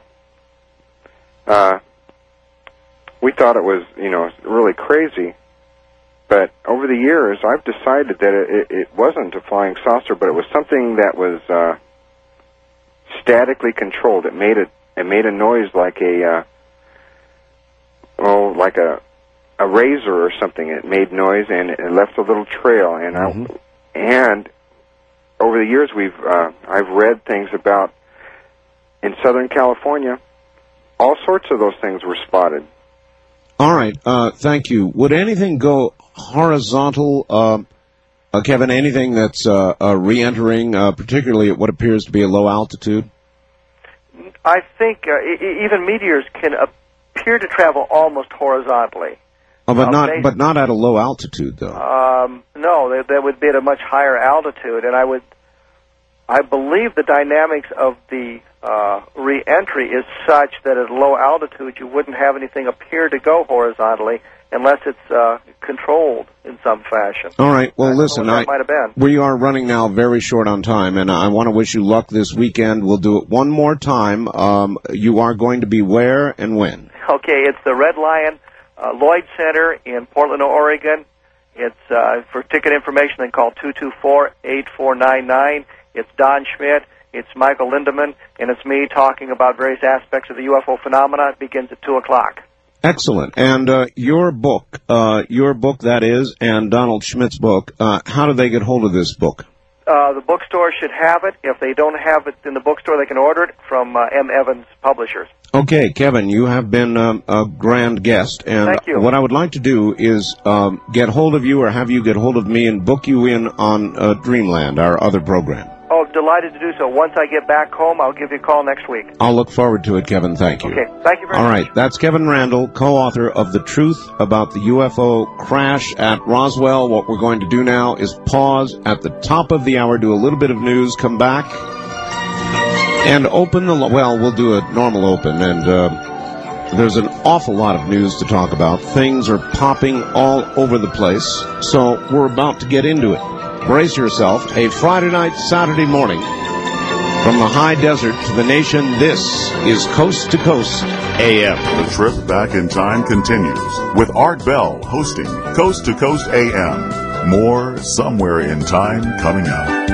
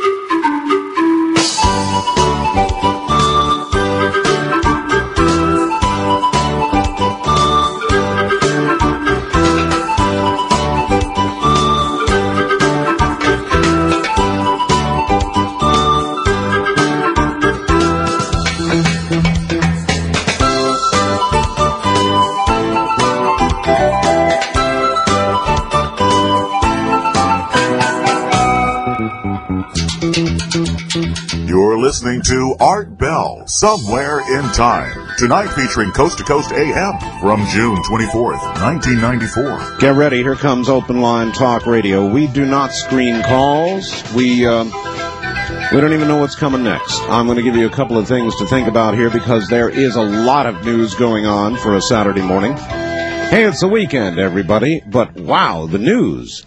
Um, no doubt about it, a legal bombshell. The defense of O J. Simpson received what uh, is certainly a remarkable boost yesterday when a judge did something that I have never seen a judge do before, and uh, indeed it is confirmed as being very unusual.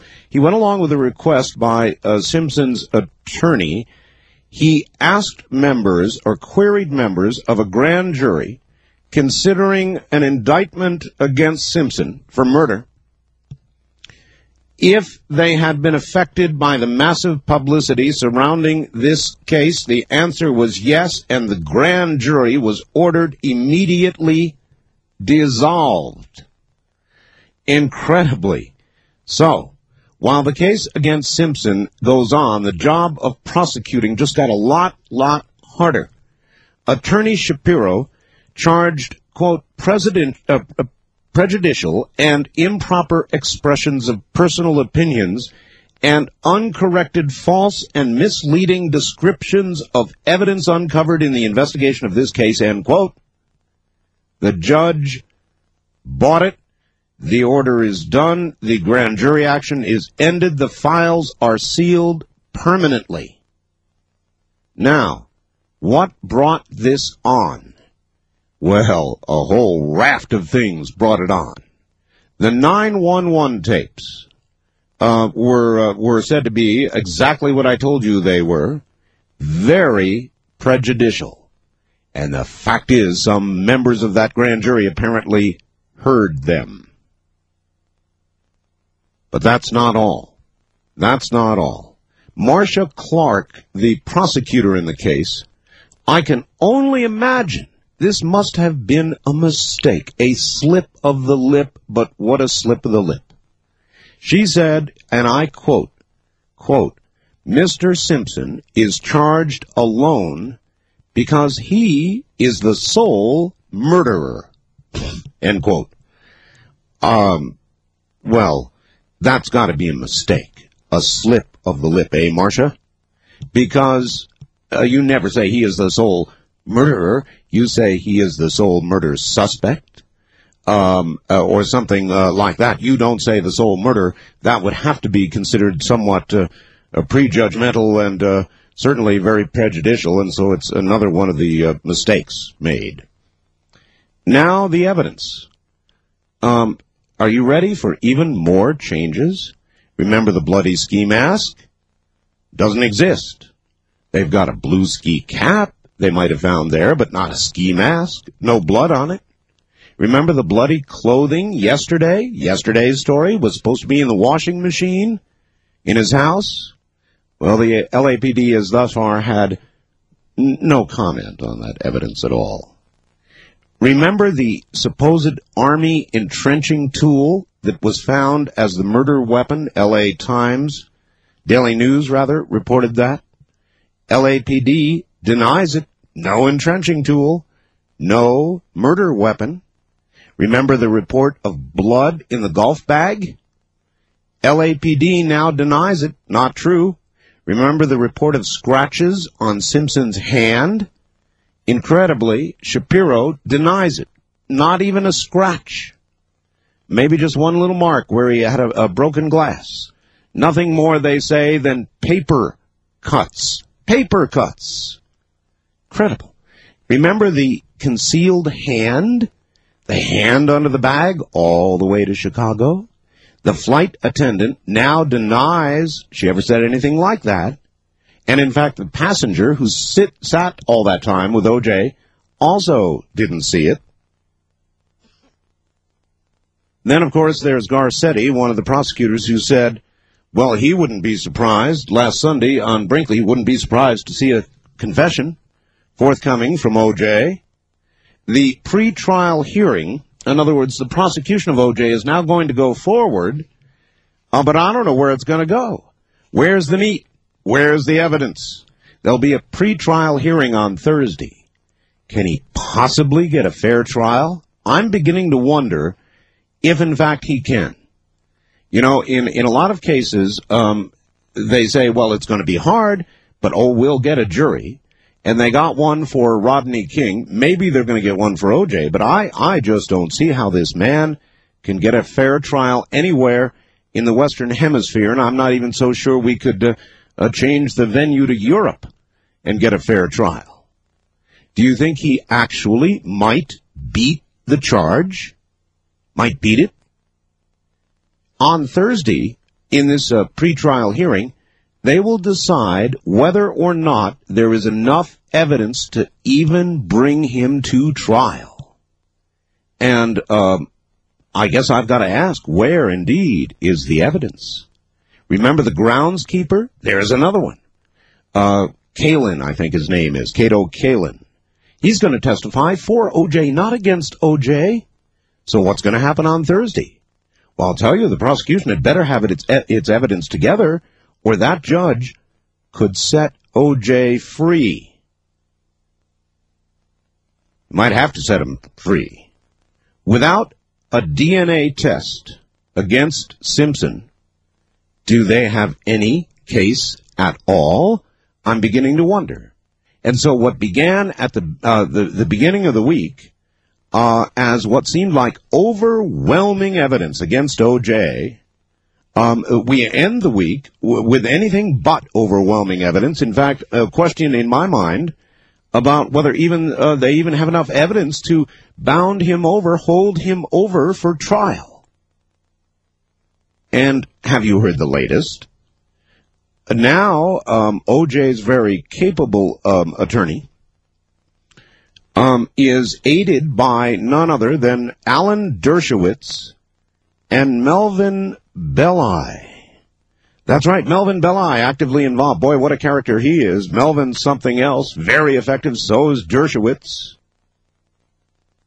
It's, uh, it's almost the equivalent of a, uh, of the hand of the creator coming down on O J's legal defense team side or something. It's unbelievable, the, uh, uh, the, uh, the power of the attorneys on his side. And I'm frankly beginning to wonder where they are with this case. So that's where the O J. Simpson story sits this morning, and it is nothing other than incredible. So if you have comments, uh, they're welcome, of course. Then the economy. Brace yourself. There is more severe trouble for the dollar on the world currency markets. Big trouble yesterday, folks. Um, it's beginning to cause a domino effect that is uh, uh, knocking down dominoes on Wall Street. It may require yet another interest rate hike. Wall Street doesn't like that idea one bit. And uh, the Dow fell sixty-two points yesterday, one hundred forty points since Monday, not good. The dollar is falling against other currencies despite the best efforts of the central banks of the world. They've been intervening, buying dollars. It has not helped. The dollar has continued to plunge near the one hundred yen mark, for example, right now. Not good.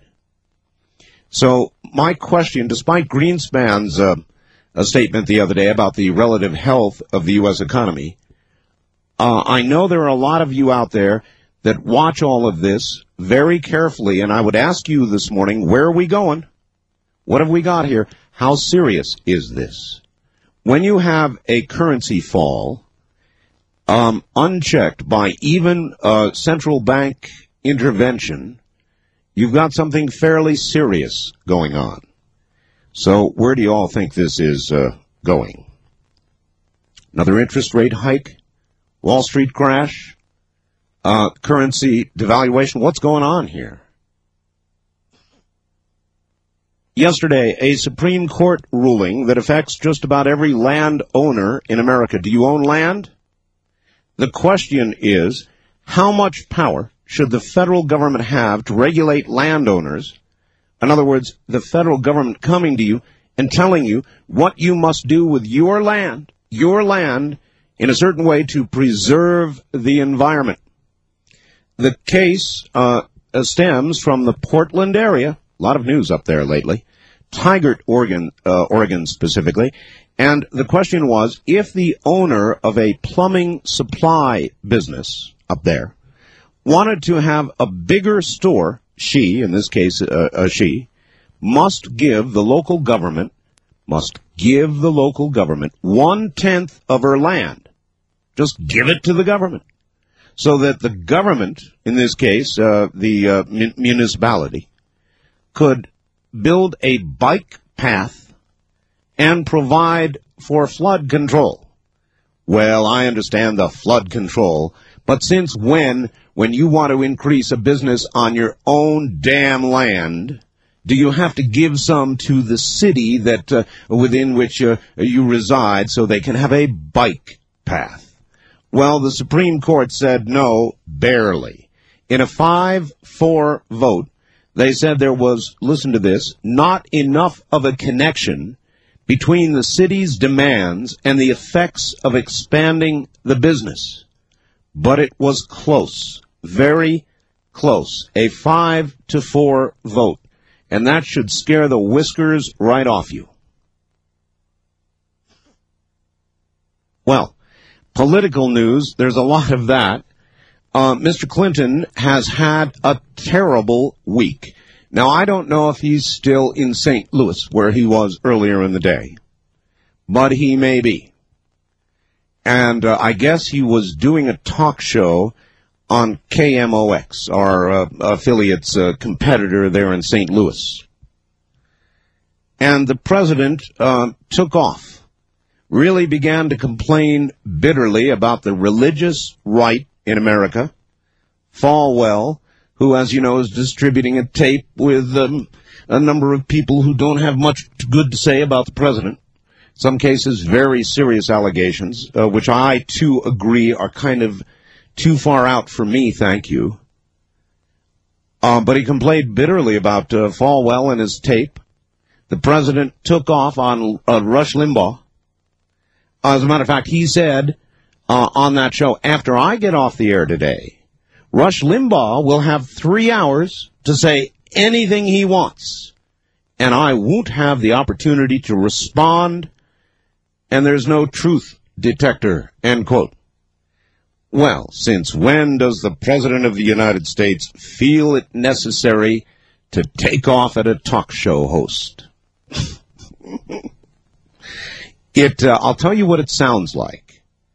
If you listen to the president's uh, words, and you read not very far between the lines, it would be pretty simple to translate this complaint to legislation in the form of uh, regurgitating the fairness doctrine.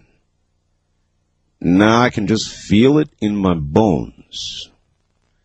Uh, Rush Limbaugh, in his typical um, way, responded by saying, well, does this mean uh, the president's going to start agreeing with me with regard to the comment about the truth detector? So what do you think about what the president said?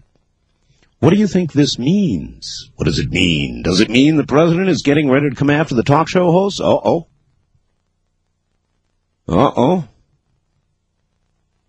Mister President, uh, if you're still in Saint Louis at this hour, you're welcome to call this program, and I'll certainly put you on the air, Mister President. You're welcome to respond to Rush, anything he said or anything I've said, and I've said a lot. So has Rush. So have a lot of others. Is the day of the talk show about to end, ladies and gentlemen? Is that what our president was suggesting?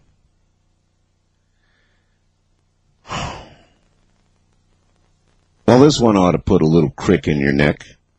This comes from Reuters News Service, and I picked it off internet. A British scientific research body said Friday, it's found evidence of a rapid rise in temperature in Antarctica that could cause a global disaster. The British Antarctic Survey's Faraday Research Base on the Antarctic Peninsula has recorded the fastest sustained warming since worldwide temperature records began one hundred thirty years ago. The rise is the fastest we've got on record. People should be looking to the future, or the consequences could be quite dire, according to Doctor John King, head of the survey's meteorological group. Temperatures at Faraday have been recorded since nineteen forty-seven, interesting year, show a rise of about a half a degree centigrade a decade. Scientists fear the sensitive Antarctic region is acting as a warning beacon that the global climate is rising. It could be a, uh, a sentinel region, according to King. The global warming theory predicts man-made pollutants in the atmosphere will trap the sun's heat, warming the globe, melting the polar ice sheets, not good. The subsequent rise in world water levels would submerge vast tracts of inhabited land. Are you listening, Seattle? Are you listening, San Francisco and Los Angeles and San Diego? Hmm? Gurgle, gurgle. So, there it is. That's Reuters News from London. The, uh, the, it sounds to me as though they're saying, look out, it's going to melt. It's going to melt. It's getting hot. You think that's true? Or do you think that's a bunch of baloney? All right, we'll get to two-way talk here in a moment.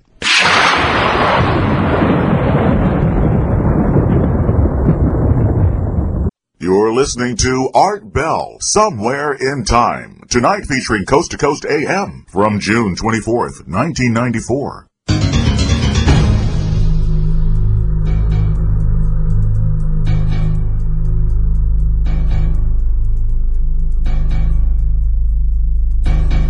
An awful lot to talk about this morning. Before the bottom of the hour, just let's try one call.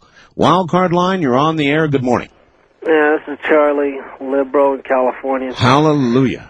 First of all, let me just say that uh, I want to thank Bill Clinton for finally coming out and uh, giving these uh, religious Bible thumpers who are trying to take over a political party what for. Yeah, you know, really let him have it, didn't he? Well, I think they're finally starting to realize that normal people out there are not going to stand for this. And I think I think it was the thing... It was the thing with... Uh, you know what he did, Charles? He actually called Falwell... Um, well, um, uh, he said it was not a very Christian thing of him to do, and uh, oh, sort of Fall, saying... Falwell, let's face it, Fall, the Reverend, and I use the term loosely... The Reverend. The Reverend Falwell I mean, the guys, the guys are scuzz, the guys are scuzz bucket. Those guys get on T V, they collect all this money. It's just like that fool who got on T V uh, a couple years ago and said God was going to kill him if if people didn't send in money to him. I mean, that's the level that these guys are at. Well, I follow you. I wouldn't call him a scuzz bucket. I think that, you know, don't you worry uh, about being eternally damned, uh, Charles? No, I was I, when that, when that guy did that, I was going to call into the uh, into his show and say, Uh, I'm going to send the money to God so he can hurry up and kill the guy. I mean, I could care less whether God killed him or not.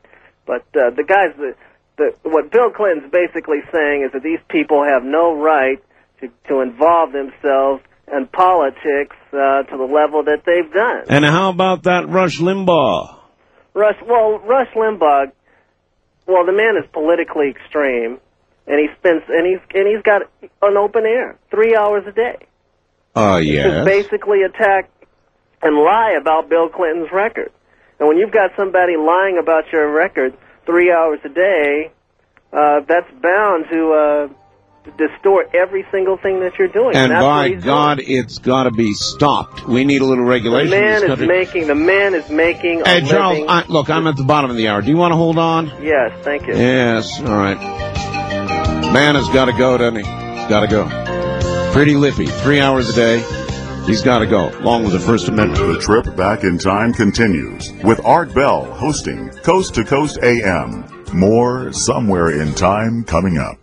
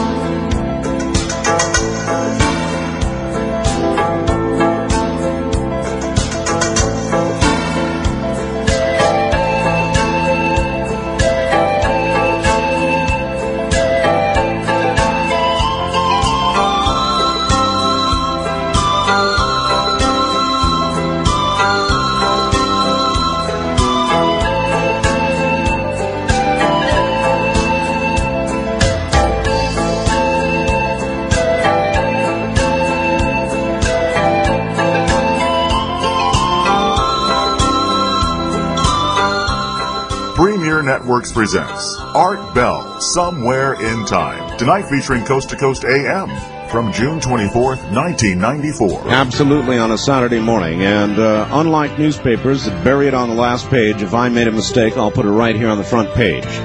Um, I think I said that the, um, uh, the attorneys are now working um, on the side of O J were Alan Dershowitz and Melvin Belli. I probably meant to say Alan Dershowitz and F. Lee Bailey. And it is a pretty close association because I heard, um, so it, it was F. Lee Bailey, I guess, not uh, Melvin Belli. It seems like Melvin ought to be involved, though. F. Lee Bailey, I think, consults now, they said, on a daily basis. Isn't that what they said? So that's uh, being very closely involved indeed with the case. Here is from Saint Louis, deadline, uh, Dateline Saint Louis, a prodigy uh, internet story. President Clinton, in an airborne live radio interview Friday, heatedly lashed out at Rush Limbaugh and other conservative radio talk show hosts, accusing them of, quote, a constant, unremitting drumbeat of cynicism, end quote. In a phone call to a Saint Louis talk radio station, M O X it is, from Air Force One, Clinton also took on evangelical Christian broadcasters, mentioning Jerry Falwell by name. Said, quote, remember, Jesus threw the money changers out of the temple. Didn't try to take over the job of the money changers, Clinton said. Ooh. Ooh. That's pretty severe stuff. Uh, now back to uh, one in sympathy with that kind of rhetoric. Charles, you're back on the air again. Well, you're damn right Bill Clinton should be upset. I think it'd be on the, it would be on the same level if I got a radio talk show and I constantly, three hours a day, was bombarding you? Art Bell was late paying his taxes. Art, but, Art you know, Bell was always late showing up Charlie, for work. Charlie, don't you really want to retain the right to do that, though? I mean, one day you might want to go on the radio. Well, here's, here, here's what the... Come problem. on, Charlie, answer that. Well, I'm not saying that, uh, the, the, the, you know, the well, man what are you saying? off the radio. What are you saying, then? Here's the main thing. Let me give you a rare compliment. Uh, you know, it's sure you distort Bill Clinton's record, and, and, and sure you're an extremist, and sure you, sometimes you don't know what you're talking Get about. Get to the at, damn compliment. Come on. At least, at least uh, you don't spend ninety percent of your show bombarding Bill Clinton. You spend, like, forty percent of your show bombarding Bill Clinton and sixty percent of your show talking about Martians building towers on the moon. But at least that's fifty fifty. This guy basically should change his show from the Rush Limbaugh show to the Attack Bill Clinton show, because oh, that's all he does. Fine. Bitch, bitch, bitch. All but, right. But listen, Charlie, if he can have, uh, in other words, I guess we're saying he has a right to have the Attack Bill Clinton show if that's what he wants it to be. And uh, and you have a right to have an, an Attack Art Bell show if you want it to be that way. Now, Charlie, you don't want to lose that right, do you? No, but what Bill Clinton is saying is that it's, it's a right, but it's irresponsible. And there's a difference between uh, giving people rights and uh, just letting people do what the heck they want to do. All right, and well, I that... think he's crossed. I think Art. I think he's crossed over that line. And I think uh, what Bill Clinton is saying is we need to push Rush Limbaugh back a little, and we absolutely must stop the religious right. And I think the, con the people like yourself, well, you're an extremist, but I mean normal people, even in the Republican Party, should fear the religious Bible thumpers from getting uh, into the political ring. All right, thank you. Um, well, that's a point of view. I'll accept that. It's a point of view, not one I share, but it's a point of view. Uh, the question is how you, uh, quote, knock or push people like Rush Limbaugh back. Uh, see, what you're ignoring is um, uh, that he's now on, um, what, six hundred and some odd radio stations? Uh, so how do you push him back, Charles? You might wish him back, but I don't know about pushing him back, unless you want to regulate, unless you want to tamper around under the hood with the First Amendment a little bit. Uh, maybe uh, a regap the plugs in the First Amendment engine. Is that what you want to do, Charles? Uh, we're on almost a hundred, just about a hundred. Matter of fact, we're going to be celebrating, I think, a hundred uh, radio stations next week, or at the latest the week after. I don't know. We'll have to see how it. Uh, we just got another affiliate in uh, Michigan, I think, yesterday, up near the Canadian border. So I guess what I'm saying is my show, Russia's show. Um, a lot of other shows out there are immensely popular, and they are where they are, uh, not because of uh, anybody's particular uh, political view, but because of popularity. Because of popularity. Because it gets ratings, because people listen, because sponsors sponsor, uh, because they're going viable entities. So unless you're willing to regulate or legislate against shows like this one, or Russia's, uh, you, you might be a-wishing and a-hoping, but you better not be pushing and a-shoving. On the wild card line, you're on the air. Hello. Uh, hi, Art. This is uh, James, uh, Spokane, twelve thirty K S B N. Good. Welcome to the program. I should say a sad Spokane uh, in light of the... Yes, of course. Just the last week. It's a bizarre Twilight Zone. Um... In regards to this uh, ubiquitous uh, nine one one uh, mm. phone call, yes, I've been listening to it just out of the fact that it's, it's on every channel. You couldn't miss it. That's right. And uh, it strikes me as being very strange. It almost sounds like it could be it could be a staged uh, phone call. And I say that in just the, the fact that in the length of time she's on the phone talking to the dispatcher, uh, she doesn't seem uh, really... Um, too upset, and, and he's in the back. Oh, I don't know where you get that. I mean, she she was saying, look, he's he's about to come beat the uh, S out of me, you know? Well, oh, well no, uh, it's the other call when he was supposedly talking out the back door to the, the person that lived. Oh, yes. In the back. Yes. And then uh, she just, uh, and then all of a sudden, um, he never comes through the whole time, and like if he was uh, wanting to gain access, he would have came and confronted her. Well, I will say this. And asked her, who are you talking to? Or I will say this. On the basis of the telephone calls, there's a lot of screaming and yelling, but there's no a thumping and a hitting. Not any that I was able to hear. And anyway. Then you hear like this this knock where he sounds like he's closer and he's supposed, supposed to be checking a, a bedroom door to see who's behind it or something. Yeah. And well, I don't know, I just think that the whole thing, you're going to find out it, it's some kind of a, a, a setup. The phone calls prove they had a bad marriage. Uh, it proves that they fought like uh, like cats and dogs, and that there may have been a lot going on. What it does not prove is that O J. Simpson killed Nicole Simpson and uh, Mister Goldman. I, I bet you he didn't, Art. You know, another thing that disturbed me was they showed video of uh, Nicole's sister removing articles, and showed her in a, uh, with a box and put them in her trunk out of this Nicole's house, and that seems highly irregular. This whole scene. case, this whole case, sir, is highly irregular. She could have been removing all kinds of things that would have been, uh, um, you know. Count this as one of the biggest stories of the year, maybe the biggest. Thank you very much for the call. A really big story. And whether, I'll, I'll tell you, there is the possibility that the prosecution will not be able to muster enough Um, enough um, evidence to even ensure that he's bound over for trial. Do you realize that in the prelim hearing, which begins next week? Should that occur, he'd be cut loose. He'd be back on the street. No telling where that one would go.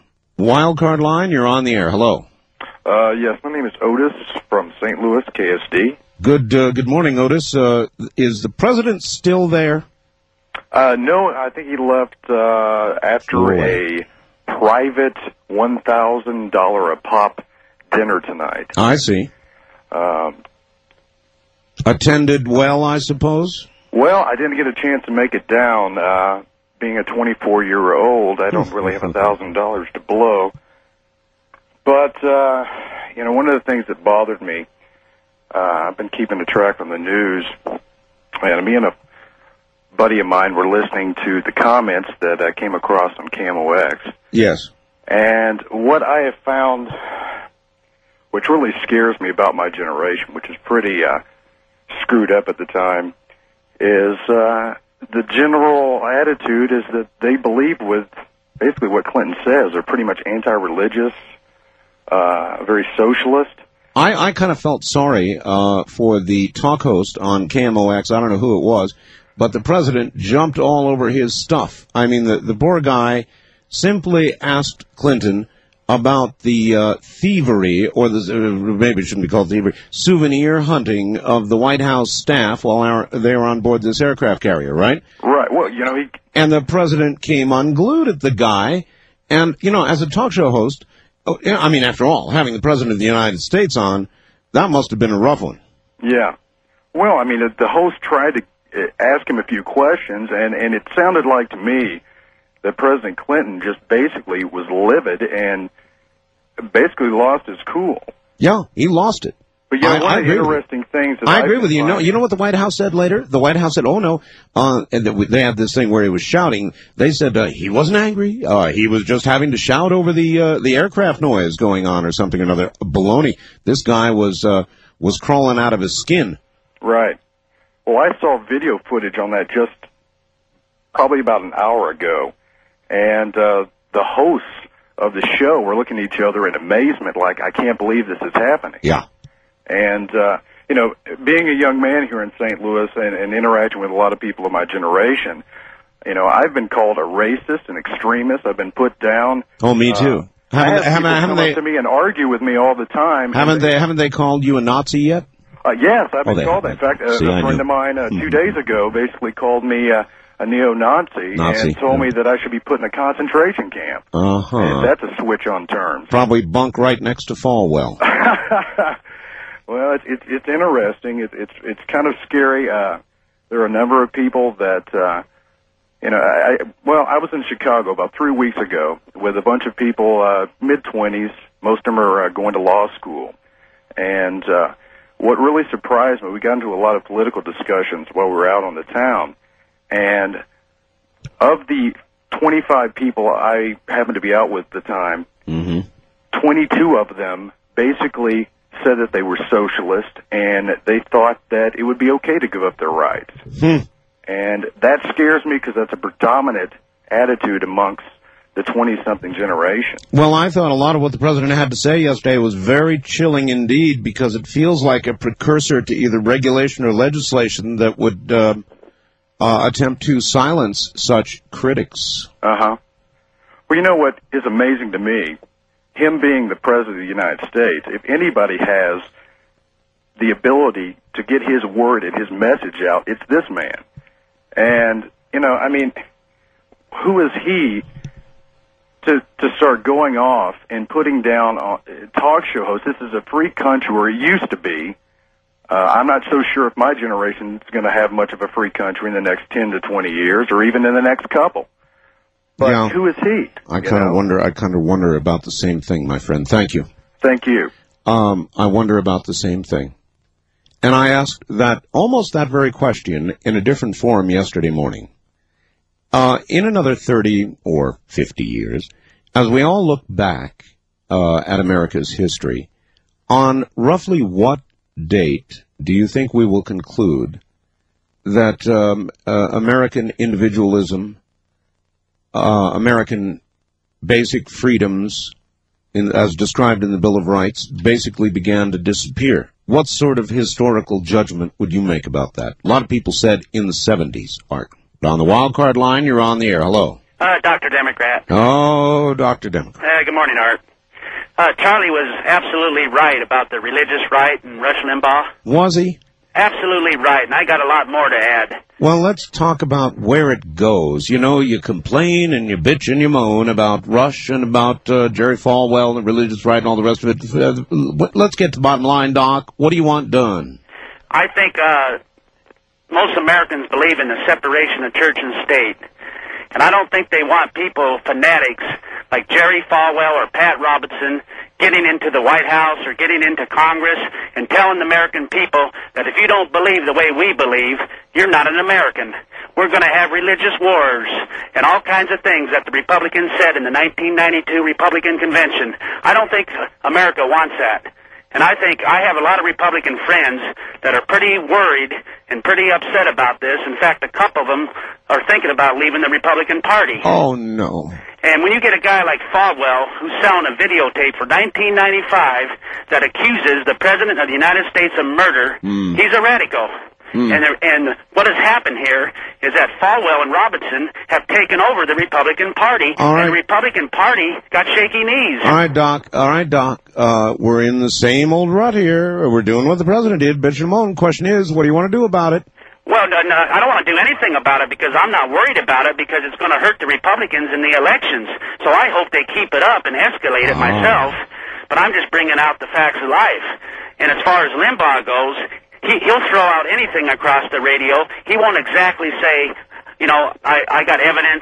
I think it's one hundred percent uh, true. But what he'll say, he'll just throw out anything that some hobo in Arkansas will bring up. Any allegation that has no evidence, that's unfounded, he'll throw it out there to try to make people think it's true, because so many people think Limbaugh is God. You know, all the ditto heads out there, they think that their brainwash is what they are. And, and believe me, I don't want to do anything about it. You don't want to do anything about it? Nothing at all, because Clinton is absolutely right. Now, Clinton hasn't said a word about this for eighteen months. He's let those people run their mouths and run their mouths, and now he's getting fed up with it because they're throwing such dirty uh, charges at him. It's the most dirty pool I've ever seen. I mean, uh, it's okay to bash. It's okay to criticize his policies and, and dissect them and analyze them. And well, okay, then I'll deal with it at this level. What do you think the pre uh, president's criticism of Limbaugh will do? Will it bring Limbaugh to his knees? Oh, no, not at all. He'll have fun with it. But the thing of it is that uh, I'll tell you what's going to happen. It's setting up a foundation for a backlash against Limbaugh and the Republicans. Yes, a legislative or regulatory backlash, Doc. No, once... Oh, uh, yes. No, once Whitewater, once uh, uh-huh. uh, Clinton is not uh, guilty of murder, once uh, uh, they can't prove Paula Jones, when all these uh, charges that you guys have been bringing up are proven to be not true, the Republican Party is going to take a big hit. And because people are going to see right through it. They, people aren't stupid. They know what they know. It's partisan. They know what the Republican strategy is. Just throw everything in the kitchen sink at them, and something might stick, because uh, they can't beat him on his policies. The deficit's coming down. Uh, jobs are going up. We're on our way to peace in North Korea. He's fighting for universal health care. He's got. He's tough on crime. He's tough on welfare reform. And the Republic. He stole those issues from the Republicans, and they're mad. And so they're trying, the only way they can defeat him, because they know he's such a great campaigner, too, Boy. is to throw this uh, uh, illegal, unfounded, untruth uh, charges at him. Well, no wonder he's upset with Falwell, because the way you just described him, he sounds like our creator. We'll be back.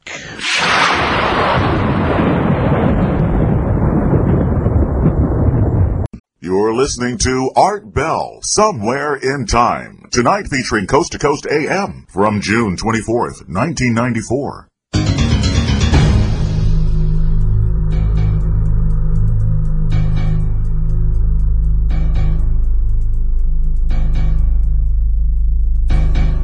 Wildcard Line, you're on the air. Hello. Yeah, good morning, Art. Good morning, sir. Um, it's Sean calling from La- uh, Big Sky Country. Okay, Sean. Or Last Best Place, whatever you want to say.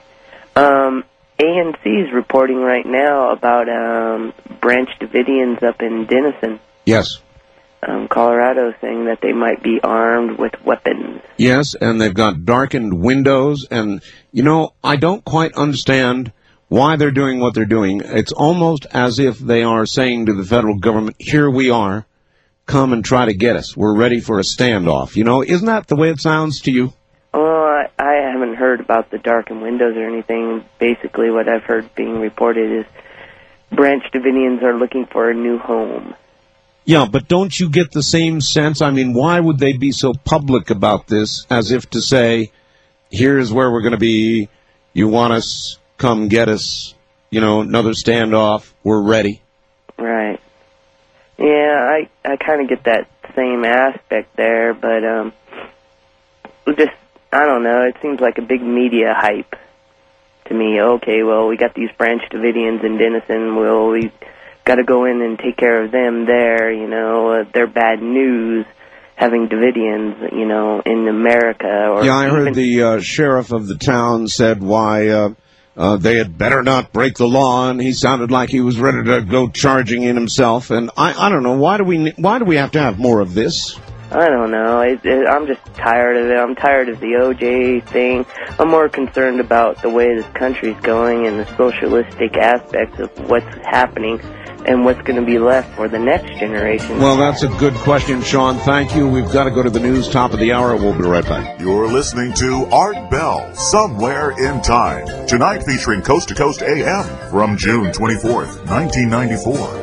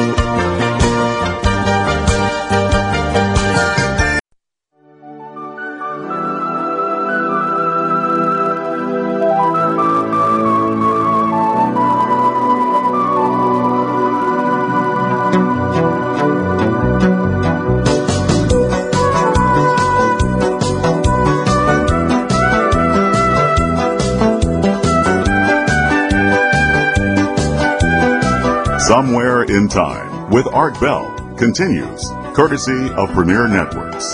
Welcome back, everybody, to the best talk radio in the nighttime. May we always be around. Uh, dear Art, here's a fax from Ken. Staying up late tonight, enjoying the show. Rush Limbaugh's great. Think he is Clinton on the run. Let's hope he can run him out. As for Charlie, I think he's a worthless piece of human debris. One can only hope that someday people with his lousy attitude realize they were misguided. They are the ones that are brainwashed. First time caller line, you're on the air. Hello. Hi, Art. Hi. This is Jim from Kenosha, Wisconsin. Hi, Jim. Uh, Um, a couple of days ago, I was listening to Rush's show, and he was saying how it was pretty much driven by his opinion. Yeah, that's that's correct. His agenda. Today I'm listening to him, and he's talking about how it's a bastion of a seek, the seeking of truth. And I would suggest that as a commentator, which he has every right to be on the air, uh, commentary and truth and fact don't aren't necessarily the same thing. They that's may right. intersect every once in a while. Um, and so I think that's what Bill Clinton was getting at, and I think what he did today was a mistake on his part because it did empower Rush. Um, yeah, it was it was absolutely a mistake, unless it is a prelude to something dark and really sinister. Well, which I sincerely doubt. I think it was more a, a fit of temper than anything else, um, and a reaction. Yeah, but can't you almost see him sitting at his Oval, Oval Office desk, uh, having one of his well-renowned private fits of temper and grabbing a uh, the old executive order form and... Uh, Uh, assigning it, uh, and who knows what would happen then? Uh, not at all, because I think the fit of temper becomes, it it, quell, it it passes, and it's also tempered by cooler heads. Uh, the point is, is that I think he's correct, and that Rush presenting his show as this beacon of truth, when in fact it's nothing more than his opinion most of the time. Uh, well, so it's a beacon of opinion. I mean, it really does not matter. Rush, uh, as long as he stays within uh, legal... Uh, limits, uh, is free to say what he wants to say. If he well, wants to claim sort of absolute uh, uh, written-on-tablet truth, it's his right to do so. Well, absolutely, but there's people who take it as truth, and that's the danger. What I, the danger that I've seen is that, and and he flies in the face of his own words in, in almost the next sentence, is the divisiveness that's caused. The point is, is that, and even you said it earlier tonight. You, you you used the word. You said that the liberals are closer to fascism than any any uh, right wing group ever has been. That's right. Why paint any group with this broad brush that only causes divide us further? I mean, we're all supposed to be working together here, and that's that's the, no, that's, no, we're not. No, that's we're a, not working no, together. No, no, absolutely not. Uh, that's an absolute myth. The, so everything. Look, nation? look, sir. Uh, America is based on. Uh, two or more competing systems of ideals and ideology. We're based on that uh, consistent friction, that difference. That's what makes America strong. Not that we all uh, pull behind one wagon no matter what. President Clinton, right or wrong, by God, he's our president. No, that's not what we're all about. No, it's not a right or wrong.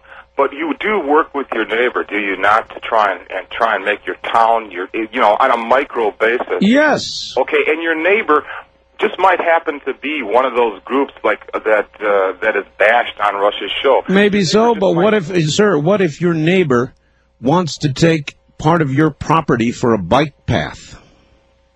Oh, were you listening to Milwaukee radio today? No, I just, you know, I, you know, the Supreme Court had a ruling uh, yesterday with regard to this, and th- I'm trying to describe to you the difference, the real difference, and the important difference in our points of view about things. So I'm not going to pull with my neighbor if he wants to take my land. But we have to find the middle ground, otherwise what we end up with is civil war, and that doesn't do anybody any good on either side of the fence, does it? No. You know, no, sir, but we have a system that's designed to have this adversarial relationship, for example, between the press and uh, um, and government, uh, various uh, forms of government or branches of government. And without that, uh, we've got much more danger to our future than if we were to all somehow talked into pulling on the same train.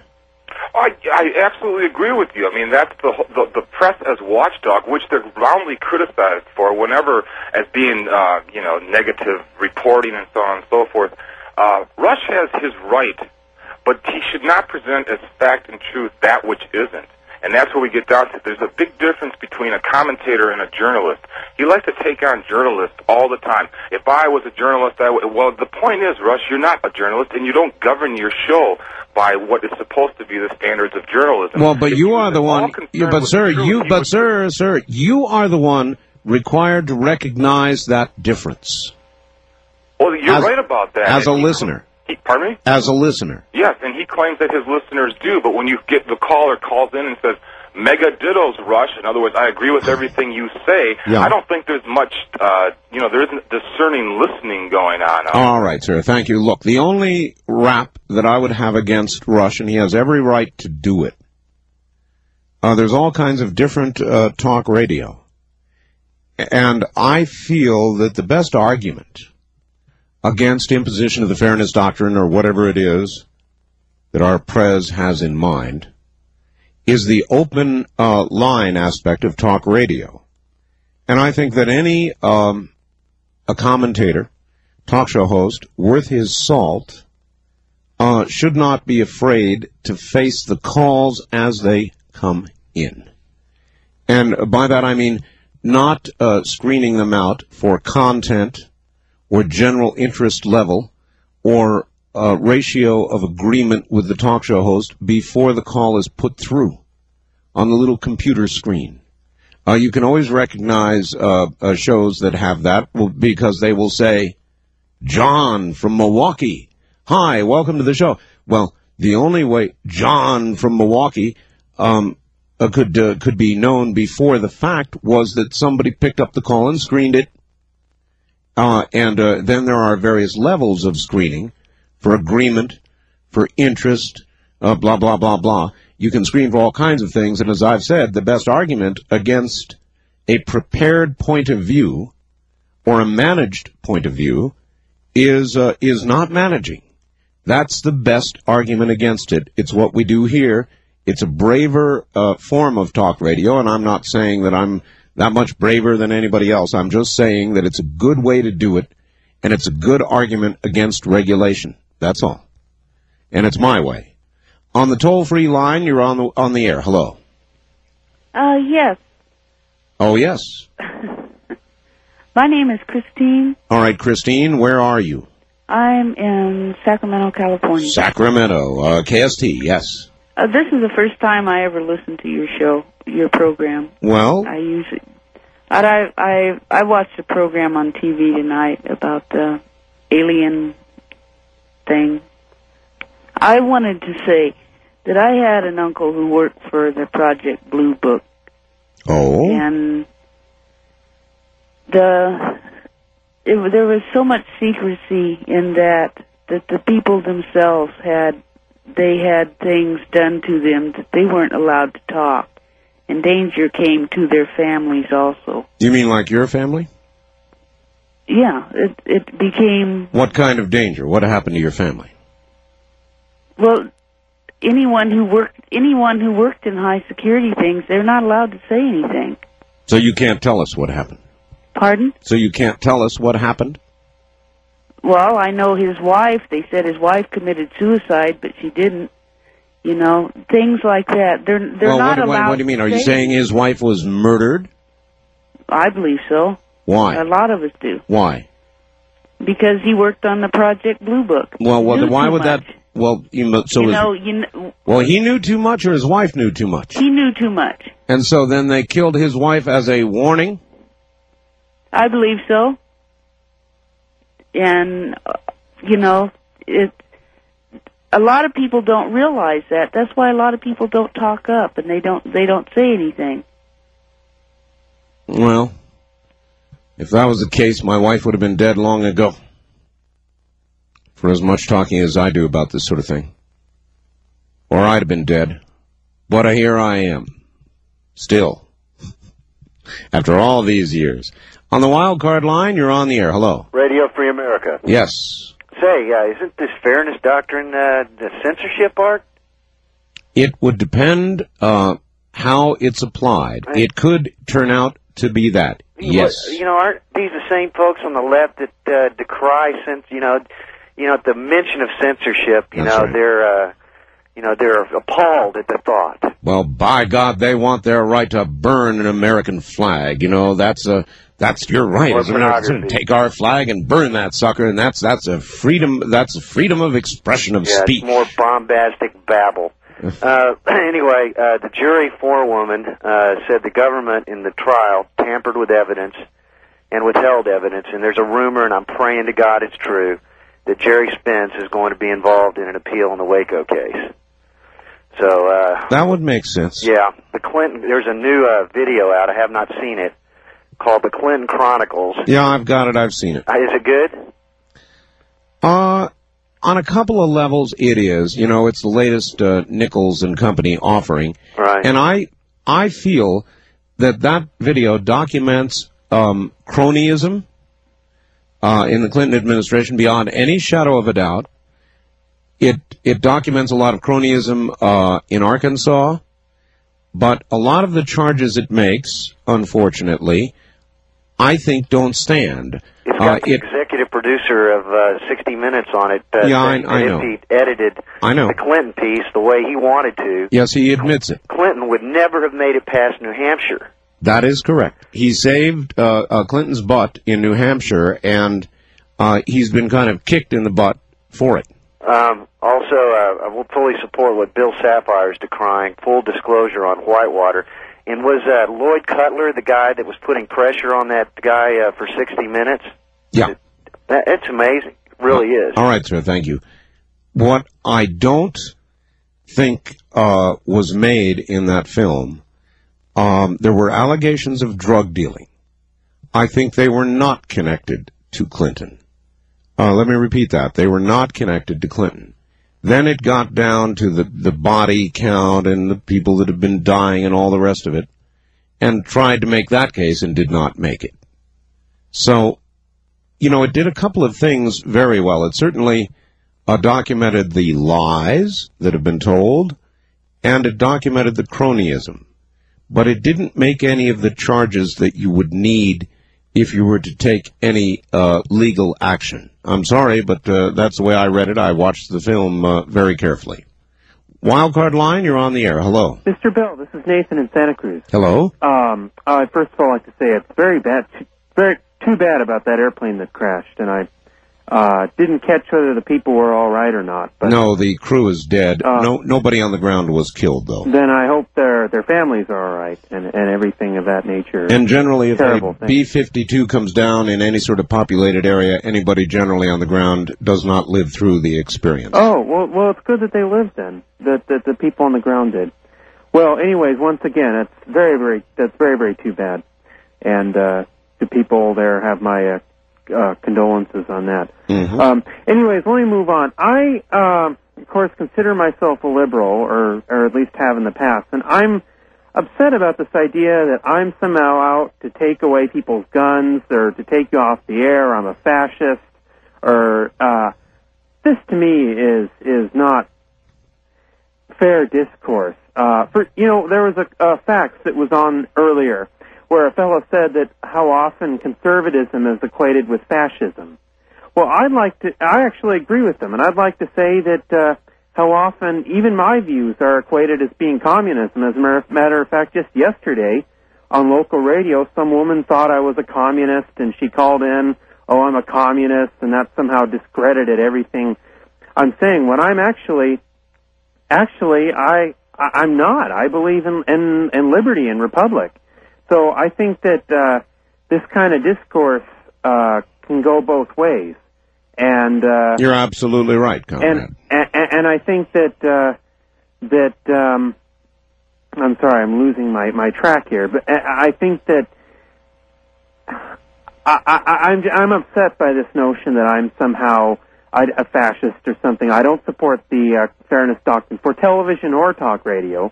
Um, All right. How did you read the president's comments yesterday? I have to admit, I didn't uh, exactly follow them. I saw the headline that says Clinton lashes out at uh, Falwell and Limbaugh. Mm-hmm. Um, yeah, he it, actually. It, it's Clinton's right to say what he wants to say as much as it is. Yeah, but Lim- yeah, but I know. But he kind of lost it. And uh, presidents, as a general rule, are best advised to stay above this sort of thing, uh, criticism of this sort in the media, and to lash out that way, uh, particularly in a sort of lost temper situation, is pretty chilling when you're the president. Well, I am have had many difficulties with uh, uh, various things in the Clinton administration. I will say, though, that in my viewpoint, even Reagan, with the criticism he got, didn't seem to be as horrible. I mean, th- to me, the uh, never-minding policy things and things you disagree with, uh, the way that Clinton was, was handled by the Republicans from the very beginning was absolutely, I mean, if anything could drive someone over the edge, to me, and this is how all how it seems to me, of course, it was how Clinton, not that everything wasn't fit, not that everything was unfair, but how Clinton was handled, just the, that from the very beginning, that whole, uh, really, that whole uh, Republican National Convention, to me, was a very, very big uh, buffoon, I don't know how to describe it. All right, well, that's good enough, thank you. Um... Well, with regard to Mister Clinton and being driven over the edge, I think that uh, it's uh, it's not a long journey.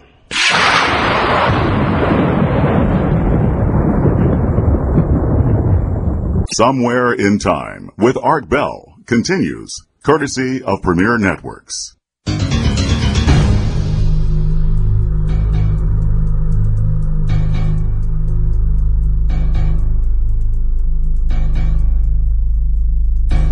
On the first-time caller line, you're on the air. Hi. Hello, Mister Bell. Hello. This is Bob, Bob Radio Off in Tacoma, Washington. Yes. Luckily, I just moved. I called to talk about the uh, aliens you were speaking of earlier. Yes.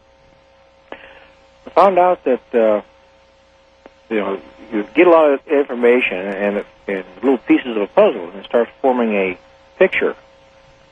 And uh, on abductions, there are certain people who are abducted throughout their entire life, and this is used for experimentation and or, um, as one woman uh, on a show was saying, she was implanted and then abducted again, and they were taken out, and rovers were taken out, and then they were grown in test tubes, so to speak. And this is to get people or aliens who look like us, who could pass for us down here. Well, that's really going to be a problem, because if they look like us, how is one to know?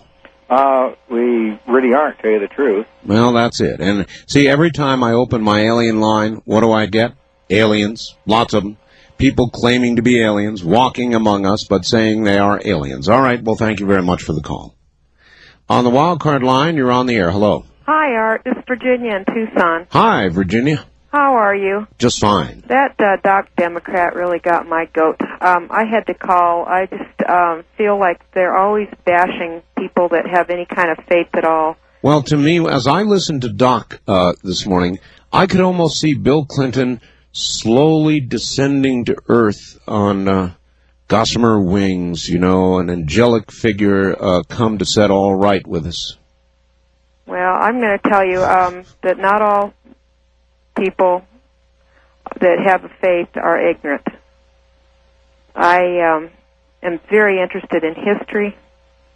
Uh, I've read a lot about the Civil War, about Abraham Lincoln, the Black Movement. I've served in the Air Force. I worked on the Minuteman Missile Project. Um, wow. I've studied on In Search of Noah's Ark, uh, which was uh, James Irwin, who was an astronaut, was oh, very yes. interested in. Oh, yes. I love politics. Uh, I have a rounded view. But when it comes to my faith, I'm very centered on it because I know exactly what I believe. But I don't believe in pushing it off on anybody else either. And uh, I I just don't understand the mentality of somebody that will say, Bible thumper. I, what do they mean by that? Mm, Jerry Falwell. Um, Leonard. Uh, people who are vocal about their faith and... Um, They are uh, as extreme on one side as some of the faith are, are on the other. That's the way I view it. Look, this is America, damn it. People have a right to say what they want. I'm not a Bible thumper, but I would sure get out and fight to protect the Bible thumpers, you know, if somebody tried to shut them down. Well, you have to look at it this way. One minute it's guns, one minute it's cigarettes, one minute it's Bible thumpers. What's next? Talk show hosts. It better not be, or well, we're out of luck right here. Well, that's right. But, I mean, how else do you read, not very far between the lines, uh, in the president's remarks yesterday? Well, I'll tell you what it made me think of was when he made that remark about the Waco wackos. Yeah. He said they were religious nuts. And I'll tell you that's what, right. That's really something to be concerned about. Um, uh, I... I I feel like tapping my pen like Rush Limbaugh. I mean, it just makes you angry mm-hmm. that they don't have an, we're supposed to have tolerance for everything they want to do, but oh boy, don't have any tolerance for me if if I if I want to even mention what I believe in. Dear lady, there is no less tolerant group than the liberals. None. uh, they are uh, they are the closest uh, to fascism. Uh, uh, they're closer to fascism on the left than the right ever was. All right. Thanks for the call. Goodbye. Bye. Uh, there's absolutely no question about it. On the left, they are coming closer to fascism uh, than the right ever thought of doing. This is Premier Networks. That was Art Bell hosting Coast to Coast A M on this Somewhere in Time. Strange world desire will make foolish people do. I never dreamed that I'd meet somebody like you. I never dreamed that I'd lose somebody like.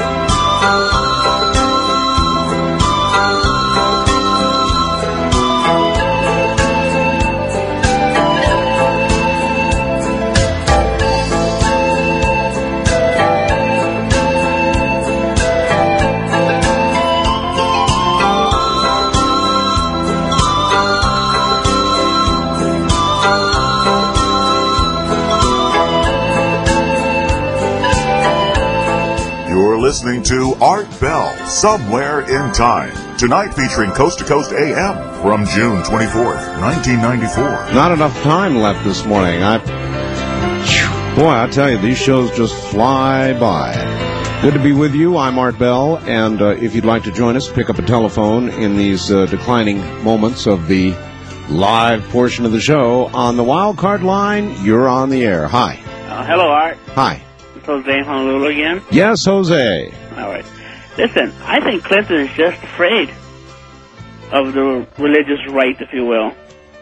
Oh, um, afraid, afraid of, uh, perhaps, angry at, angry, frustrated know. with, kind of uh, losing it with, yes.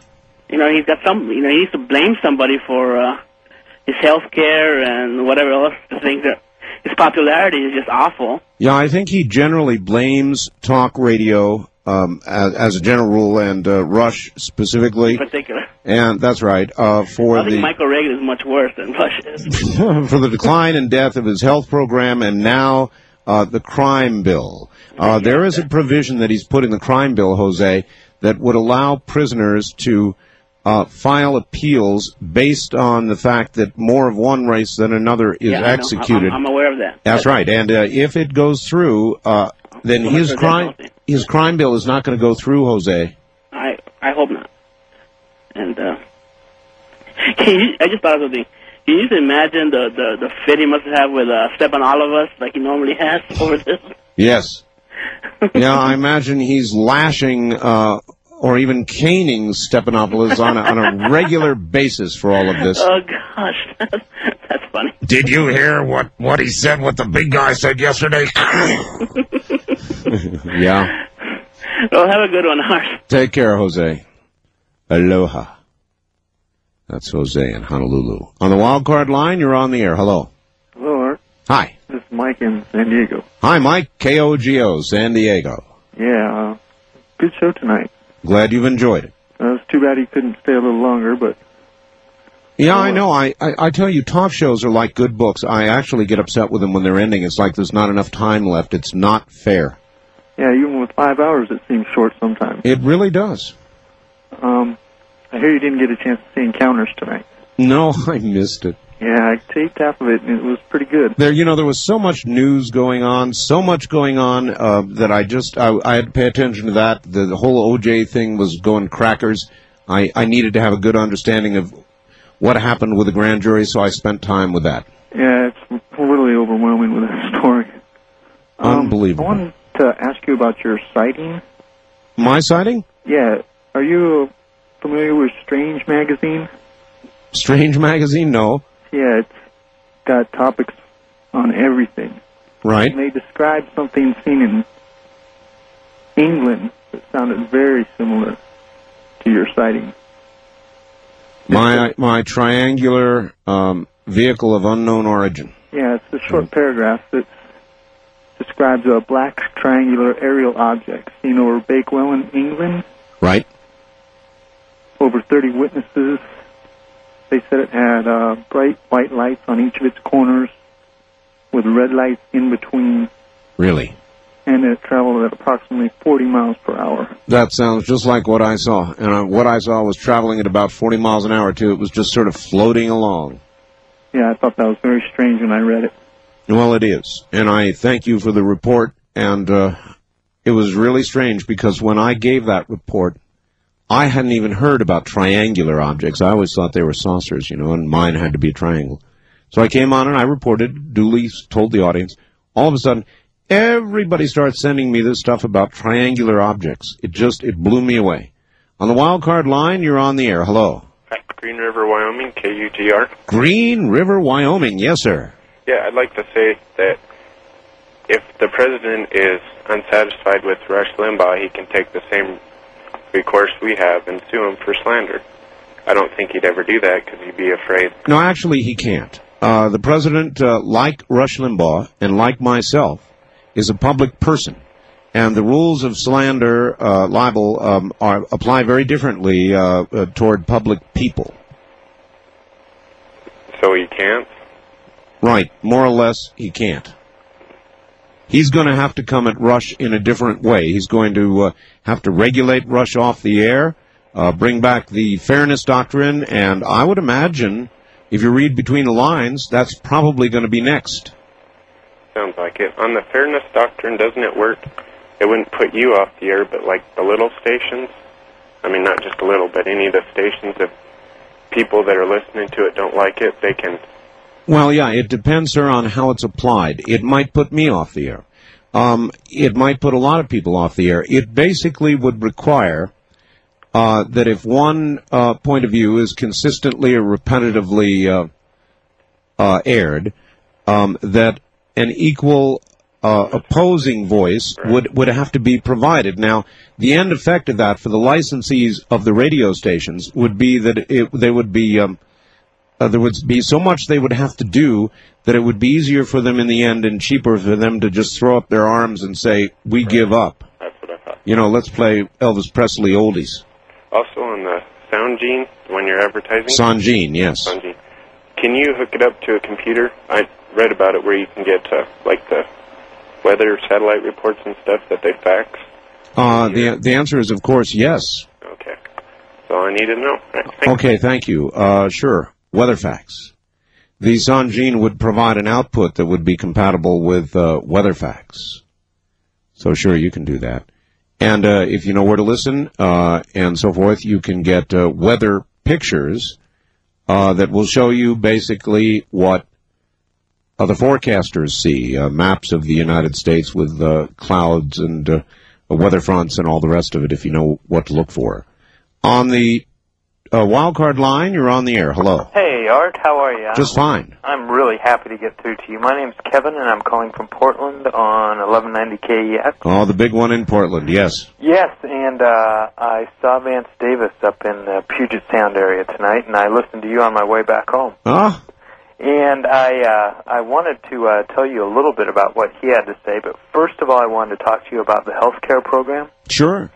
And I really don't think that it's dead like you do, because just today, uh, moderates, uh, as they're called, moderate Republicans, have been trying to work something out with Democrats. Right, but what's dead is what the president uh, said he must have, and that is um, um, one hundred percent... Uh, coverage uh, that can never be taken away. That, believe me, is dead. Now, our president has said, maybe he doesn't mean it, that anything less than that put on his desk will draw his uh, vengeful veto. But don't you think they could come up with some agreement that would say within, say, fifteen years it's going to be worked in? Yeah, I think they could. Um, so really it's the same. It's I, I, just don't, I just don't think he can sign it. Oh, I'll bet you he can. I'm afraid. Well, uh, yeah, I, you know, he may say in the end, what's better, a little bit of socialism or no socialism? And, and really, it's a lot of socialism. It's just going to take a little bit longer to be enacted. Incremental socialism or no socialism? How about that? And really, that's how it's been working for the last at least twenty years. It's been in- incremental, step by step by step by step, and it's really... Yes. I'm twenty-five years old, and I heard your caller from Saint Louis a couple hours ago. He was twenty-four, right? And he was saying the people of his generation, a lot of them are socialist, and I see the same darn thing. And it's it makes me nervous and a little bit put off, because when I was younger, fourteen, fifteen, I thought a lot of the people I was around were uh, pretty rational thinking, youngsters. And it seems like once they've gone through the school system, once they've gone through college, they come out, and a lot of them are, what I would say, confused. Brainwashed? Well, I don't know if it's brainwashing. It's just that they keep hearing the same... It is brainwashing. As Rush would say, Barbra Streisand, B S, over and over. It is. Look, it is brainwashing. Uh, what do you think brainwashing is? Yeah, I guess, I suppose that's it. I... It's a repetitive message until finally you're saying yes and repeating it. It's not not good, and uh, that you know, talk radio is really the only outlet that a conservative voice has, besides the National Review. Right, like that's that. right, that's right, that's right. Which is why the president took off on it like a banshee yesterday. Sure, because there's nothing left. There's not newspapers. There's not. You can't afford to be on television, I doubt, for four hours a night. Well, maybe I could, but I don't want to be. Yeah, it's a, it's a, diff- it's a different thing. I hate television. Yeah. And I hate T V. Well, let me tell you, Vance was very interesting. Was he? And uh, I saw him last night. There was a little uh, discussion with about ten people, and I was able to wrangle my way into that, which was great. And then tonight, Andy had five new predictions, and I thought I might share them with you. Share them with us. Okay, I'll start at uh, number five and work my way up to the big. All right. But uh, number five, man finds... first birthplace of man by twenty forty-five. All right. And uh, four, great upheaval that destroys most of Florida and brings up ancient cities will occur by twenty twelve. Number three, government will in- introduce the first alien to the citizens in nineteen ninety-six. Wow. And uh, number one and two follows, but uh, an earthquake on the West Coast measuring fourteen point six will occur in nineteen ninety-six.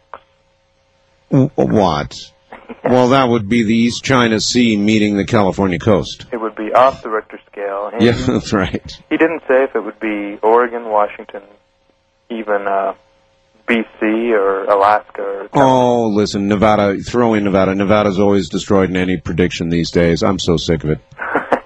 I really well, am. I mean, Nevada's always destroyed. Always. I, the first target of a nuclear war, Nevada. Let's push the button on Nevada. I'm tired of it. And like you said earlier, where do we send all the waste? Yeah.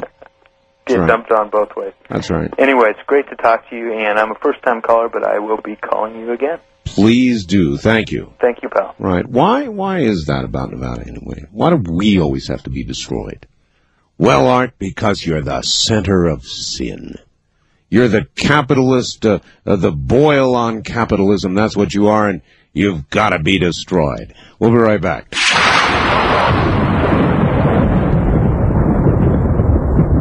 You're listening to Art Bell, Somewhere in Time, tonight featuring Coast to Coast A M from June twenty-fourth, nineteen ninety-four.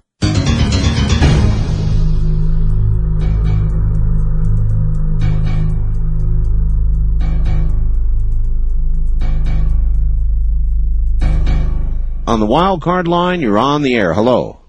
Hello. Hi. Bell. Yes. Uh, let's see. I was listening to your uh, your commercial. Caught yeah. me off guard. Um, I'm calling about the the uh, the crime bill, which is uh, uh, uh, not much has happened uh, on it in the last. Uh, it's in trouble. Hopefully. Yeah, hopefully it's in trouble. The what it is is a police state empower, uh, empowerment bill, and uh, it will empowerment uh, a police state quite a bit if it ever gets through. And uh, I hope it won't. It looks like... Um, well, if it dies, it's not going to die because it's a police state, Bill. It's going to die because there are things in it that the Republicans will not swallow and will not allow, and it will be talked to death. Well, so far, uh, a couple of appointments have been have been made in the uh, uh, committee that have uh, uh, have ha- they have not been able to uh, uh, do. They, the committee uh, uh, uh, appointments of uh, well, they they just haven't met, and fortunately, and it's very good news that uh, uh, it's not out of committee yet. No, and in, in the way things are going, it may not get out. Uh, thank you. The president's crime bill's in trouble. The president's health care bill, as he's uh, described it, in, in uh, absolutely impossible trouble. And these things ought to be in trouble. We don't want them passed. So uh, this is good news. And what you heard the president do yesterday with regard to Uh, the Republicans, uh, the religious right, Rush Limbaugh, that was um, sort of a a flashpoint um, expression of frustration at these things not going through. He needed somebody to blame. Falwell's a good whipping boy. Rush Limbaugh's a good whipping boy. A conservative talk show host, a good whipping boy. So that's fine. It's just that um, we need to watch carefully that it is not something more ominous than that. You heard a severe presidential temper yesterday. Uh, it could be uh, manifested uh, next in regulatory action or some sort of presidential action with regard to talk shows. That would not be good. A couple of notes here very quickly. Um, time is uh, rapidly um, escaping, I'm sorry to say, and this program is nearly over. I will be back Sunday, this coming, on many of these same stations with Dreamland. And this uh, Sunday's Dreamland features Doctor Bruce Maccabee, who is one of the greats uh, when it comes to scientific investigation of U F O evidence. So don't you dare miss that. Doctor Bruce Maccabee coming this Sunday on Dreamland. It'll be a hot one beginning at seven o'clock Pacific time. If your station does not yet have Dreamland, call and be nice when you do it and ask your station, manager or program director, if uh, if it wouldn't be possible to take Dreamland. Now, it does not always have to air at the time that it airs, Sunday, seven to ten. A lot of stations have obligations. They can record it off the network and replay it. And by the way, the network replays Dreamland every Saturday afternoon between five and eight p.m., five and eight o'clock Pacific time. So there are plenty of opportunities. You can tape it. You can play it back. Uh, one way or the other, I would just like to see it get to the audience. A lot of people want it. When you call your radio station, be nice. Be polite. I've got some people out there so desperate to get it, they call these radio stations and they say something like this. You know, what you've got on the air is really a bunch of crap. What a bunch of crappy programming. Why don't you get Dreamland? Well, there's just a great introduction and way to get Dreamland on the air. You insult the person that you're talking to. Don't do that. You know, one person's trash is another person's treasure. And it may be that if it's some sports show or something, there's a lot of people out there treasuring it, could care less about Dreamland. So be nice and just uh, express your wish and ask nicely and say thank you. That's the way to deal with people. You get, uh, what is it, uh, more um, uh, more flies with honey than vinegar or something? Not to compare radio station uh, ownership as flies, but uh, you want to be nice to them if you can, so please do. The other is, as soon as I get off the air here, I will go on shortwave. That's right. I'll warm up the big rig over here, and I'll be on the seventy-five meter band, thirty-eight ninety-two, three point eight nine two, lower sideband. Soon as I get off the air, minutes from right now. On the wild card line, you're on the air, top of the morning. Yes, K S M A, Santa Maria. Well, good morning. In the beginning, you were talking about land. Yes. And uh, a lot of the hunting, homestead, horse, and camping magazines, or warning about bills floating through Congress, excuse me, about fees and taxes, yes, and uh, outlawing general use of these lands for just about any purpose on trails, parks, that's right, all of these things. And it seems like they're coming after it like gun control. And these environmentalists are just, uh, they're really fueling the fire, and it's just uh, getting out of control, and uh, I just wanted to make that point. Well, you made it, sir. Thank you, and you're dead right, and that, too, is beginning to get to be very worrisome. On the toll-free line with seconds to go, you're on the air. Hello. Hi, this is Dennis in Phoenix, K F Y I. Hey, Dennis, how you doing? Fine, thanks. I, you know, every night I listen, I hear Charlie and Doctor come on in, and it makes everybody want to call in to rebut whatever they have to say. Uh, I, I just wanted to say one thing about uh, Clinton and what he did yesterday with the right. Uh, very, very quickly. Okay. He never misses a photo opportunity to put a cross in the sand over in Europe, or, or every time he's coming out of church and stuff, yet he still wants to bring down the religious, religious right. right and everything else. Oh, you're dead on. Thank you, my friend. I'm sorry. We've got to go. That's all the time there is. I live and die by the clock, and right now it's die time, so... But generally never say die. See you next week, or see you Sunday on Dreamland. Take care.